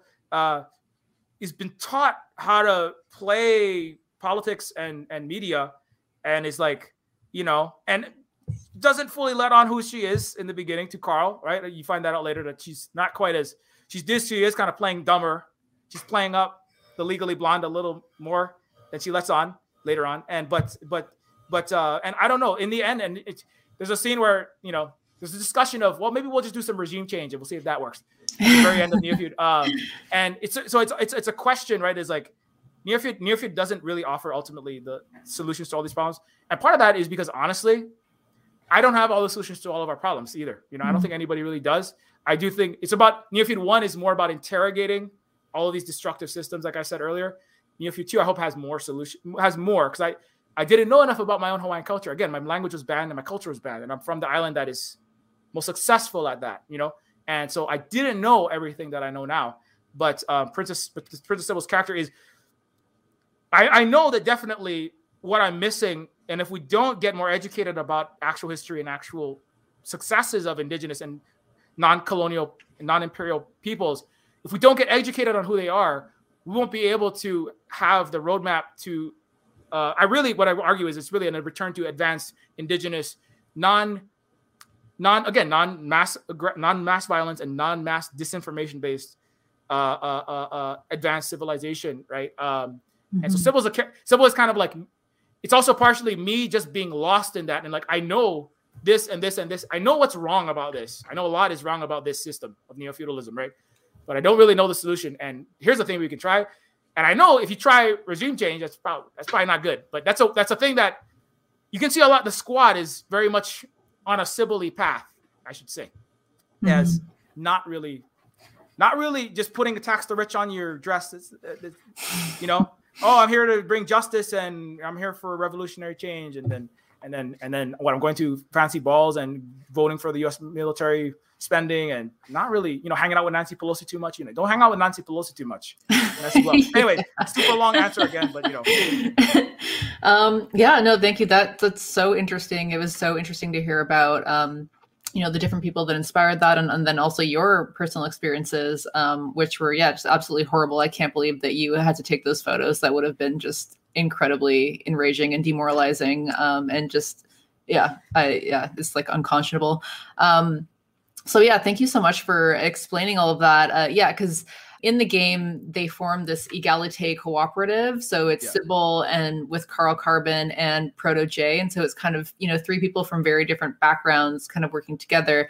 And a lot of the stuff that happened like it wouldn't really have happened without Sybil's privilege. So I was also kind of wondering, uh, you know, if that was kind of a critique. But um, what you said there at the end about, you know, having that be representative of kind of this um i guess more colonial mentality and like colonial people who do have this privilege and who have amassed this privilege through terrible means trying to change the system and not really fully knowing how. I think that that kind of leads into my next question because at the end of neofeud this is, this is a major spoiler just uh, yeah major spoiler alert. Um, so at the end of neofeud um, you know they have this kind of quote unquote revolution but it largely just reforms the system and it does leave a lot of the remnants of the neo-feudal structures intact. So i guess what you just said kind of makes that make a bit more sense but i guess yeah maybe maybe talk about the the critique there and, and why you chose to end it that way. Um yeah so like neo-feud um yeah this is a little bit spoilery so um let me see where is it? I find the exact lines. I have the script on my screen but i'm like i lost it. Um um is it regime? Okay. Okay. Uh, anyways, yeah. So Neofeud at the very end has a.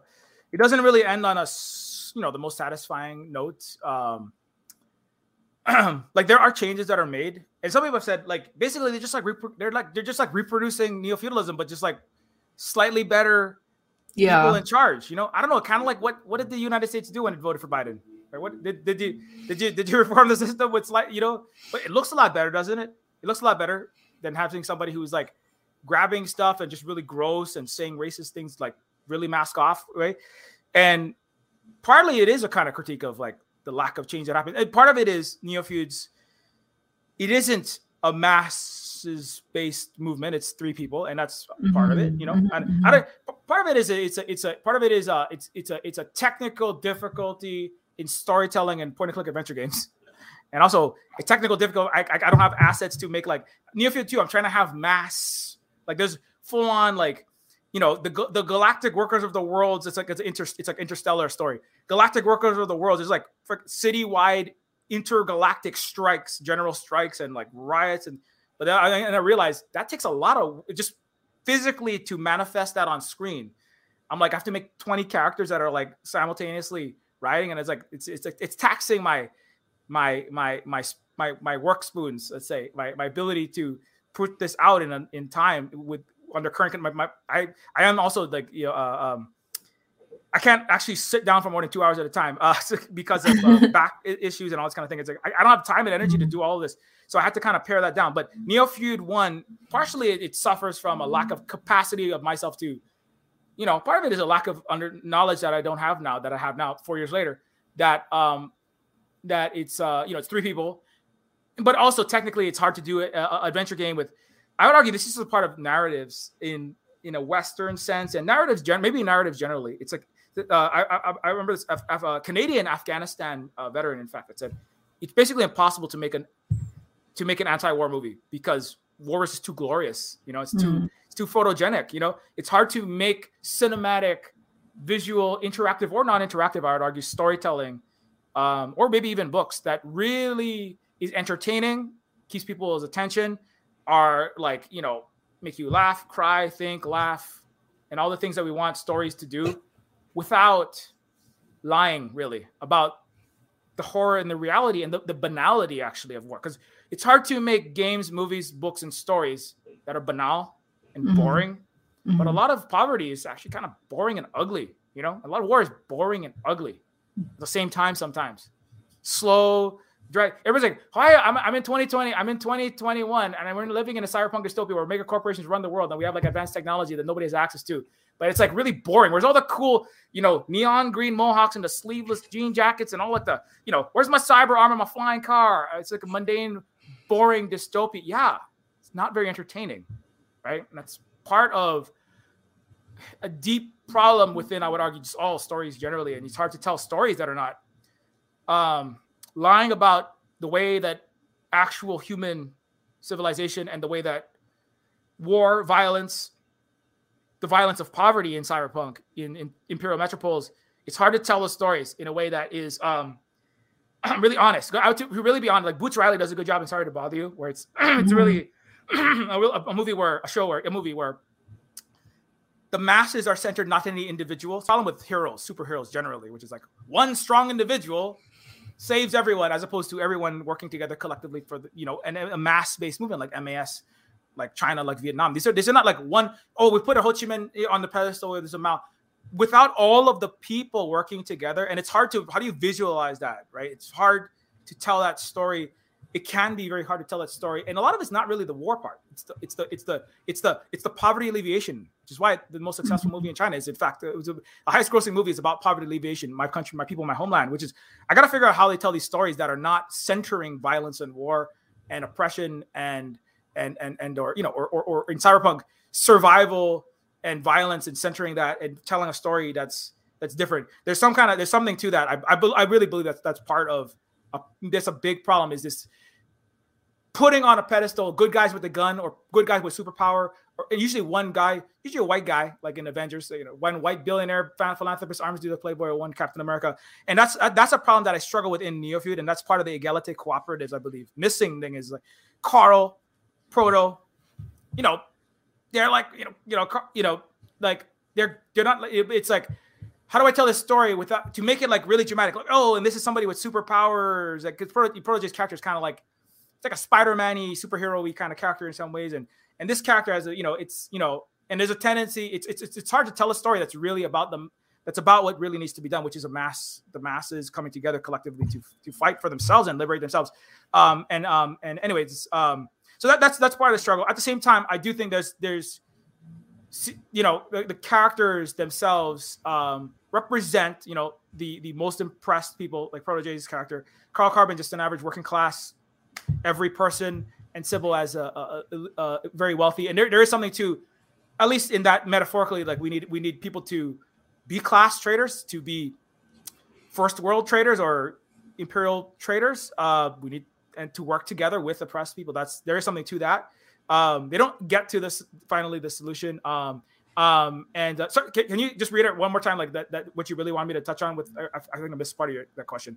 Yeah, that that was just basically it about you know um, why you you chose to end it in that way and and kind of make the critique. And I think it makes a lot of sense as you were saying that um, it is largely a critique of this kind of idea that like a few people, you know, or kind of like these great leaders or whatever can really make the revolutionary change we need. Like it, it does need to be a mass movement, right? Yeah. Just, just I, I mean, I'll, I'll, I'll, try to directly address that one. Um, but that, yeah. that, that, that, that, all that all does relate to it. Part of it is technical difficulty. Part of it, part of it, it is a critique. It's like that's not enough, and part of it is like I, I need to have an entertaining story so people like the game and yeah. give it a good review so I can make enough money to make Neofeud too.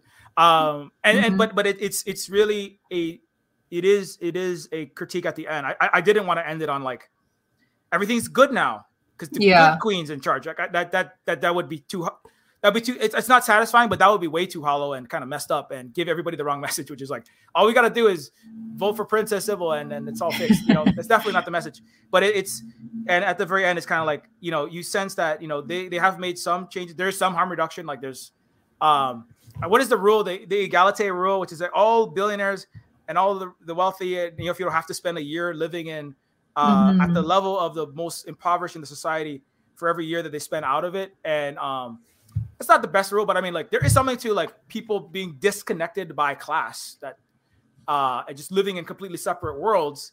Um, you know, like if every German had to live at the poorest Namibian who or the poorest Bolivian for a year, you know, and experience what they're actually experiencing, um, you know, before they go back and then work for $35 an hour extort, extorting all of their lithium with the backing of the United States. That might that might I mean that's not really something that's super feasible in the current circumstances, but there's something to a necessity of people to at least at the minimum listen, you know, to the most oppressed and not just go, oh, you just want ethno state, oh, you just black nationalists, do what we want to do, oh, you global south. Let let let let the global north, let Europe and Canada, because we're the America's bad, okay, but Europe, Canada, Australia, New Zealand, we're good. Yeah, let us lead the environmental revolution, okay? We don't want to listen to you because we know what we're doing. We have some solar panels, even though we're all in bed with NATO. You know, so um, you know, so that so there's something there's that is I think that's something to that. That's but that's still with an individual in charge, and you know, uh, uh, at the very end, it is she has command of the Garden of Forking Paths, which is the ability to quantum teleport. Oh, the, our rival dynasty, the Gates Waltons, are threatening me with you know uh, antimatter missiles and neutron torpedoes. Well, I'll teleport their entire air force. I'll teleport the entire U.S. military-industrial complex into the Kuiper Belt with my reality manipulation power. So that's like you know it's kind of like, okay, a good the philosopher king is in charge, right? The, the, the Greek philosopher's king, the Greek philosopher king is in charge. Uh, you know, and I, I, I leave it kind of airy. Well, you know, it's kind of hard because people still they don't like me because of these things I've done. They say I have too much power, but I'm good though. You know, I might have to just do a little regime change. You know, like, you know, I maybe I gotta I gotta. I mean, I don't like Hillary Clinton because I'm I'm all about the sharing economy and equality and equity. You know what I'm saying? But I might have to Hillary a few little Libyas and little, you know just up you know until they can govern themselves, as in the white man's burden describes. Until Hawaii, Puerto Rico, and all these people can govern themselves because we're civilized. I'm gonna have to civilize them a little bit, you know.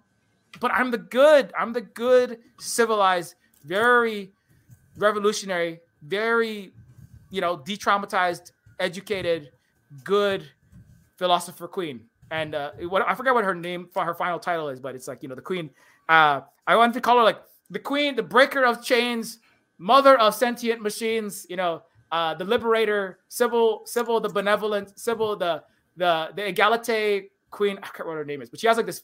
I, for Neo, one version of Neofeud 2 is where she has this incredibly illustrious litany of titles, and she lives forever and ever in a beloved galact- galactic, very pleasant, very pleasant dictatorship of very nice white people, you know. Uh, but anyways, it's it's a it's a it's a it does end on a very uh, creepy note. Um, and uh, I kind of it's part of it is like opening up oh Neofeud too. It's one of the one of the verses of Neofeud 2 is and then and then she just goes full not good, you know. She goes full Daenerys, you know.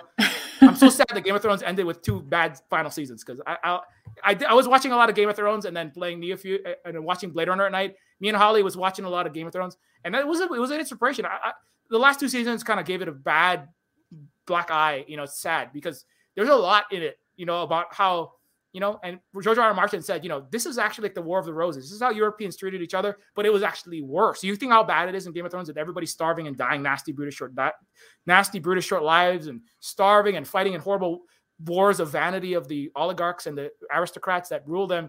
You think that's bad? And stabbing each other in the back constantly, just doing ter- torture and rampant violence and suffering everywhere. You think that's bad?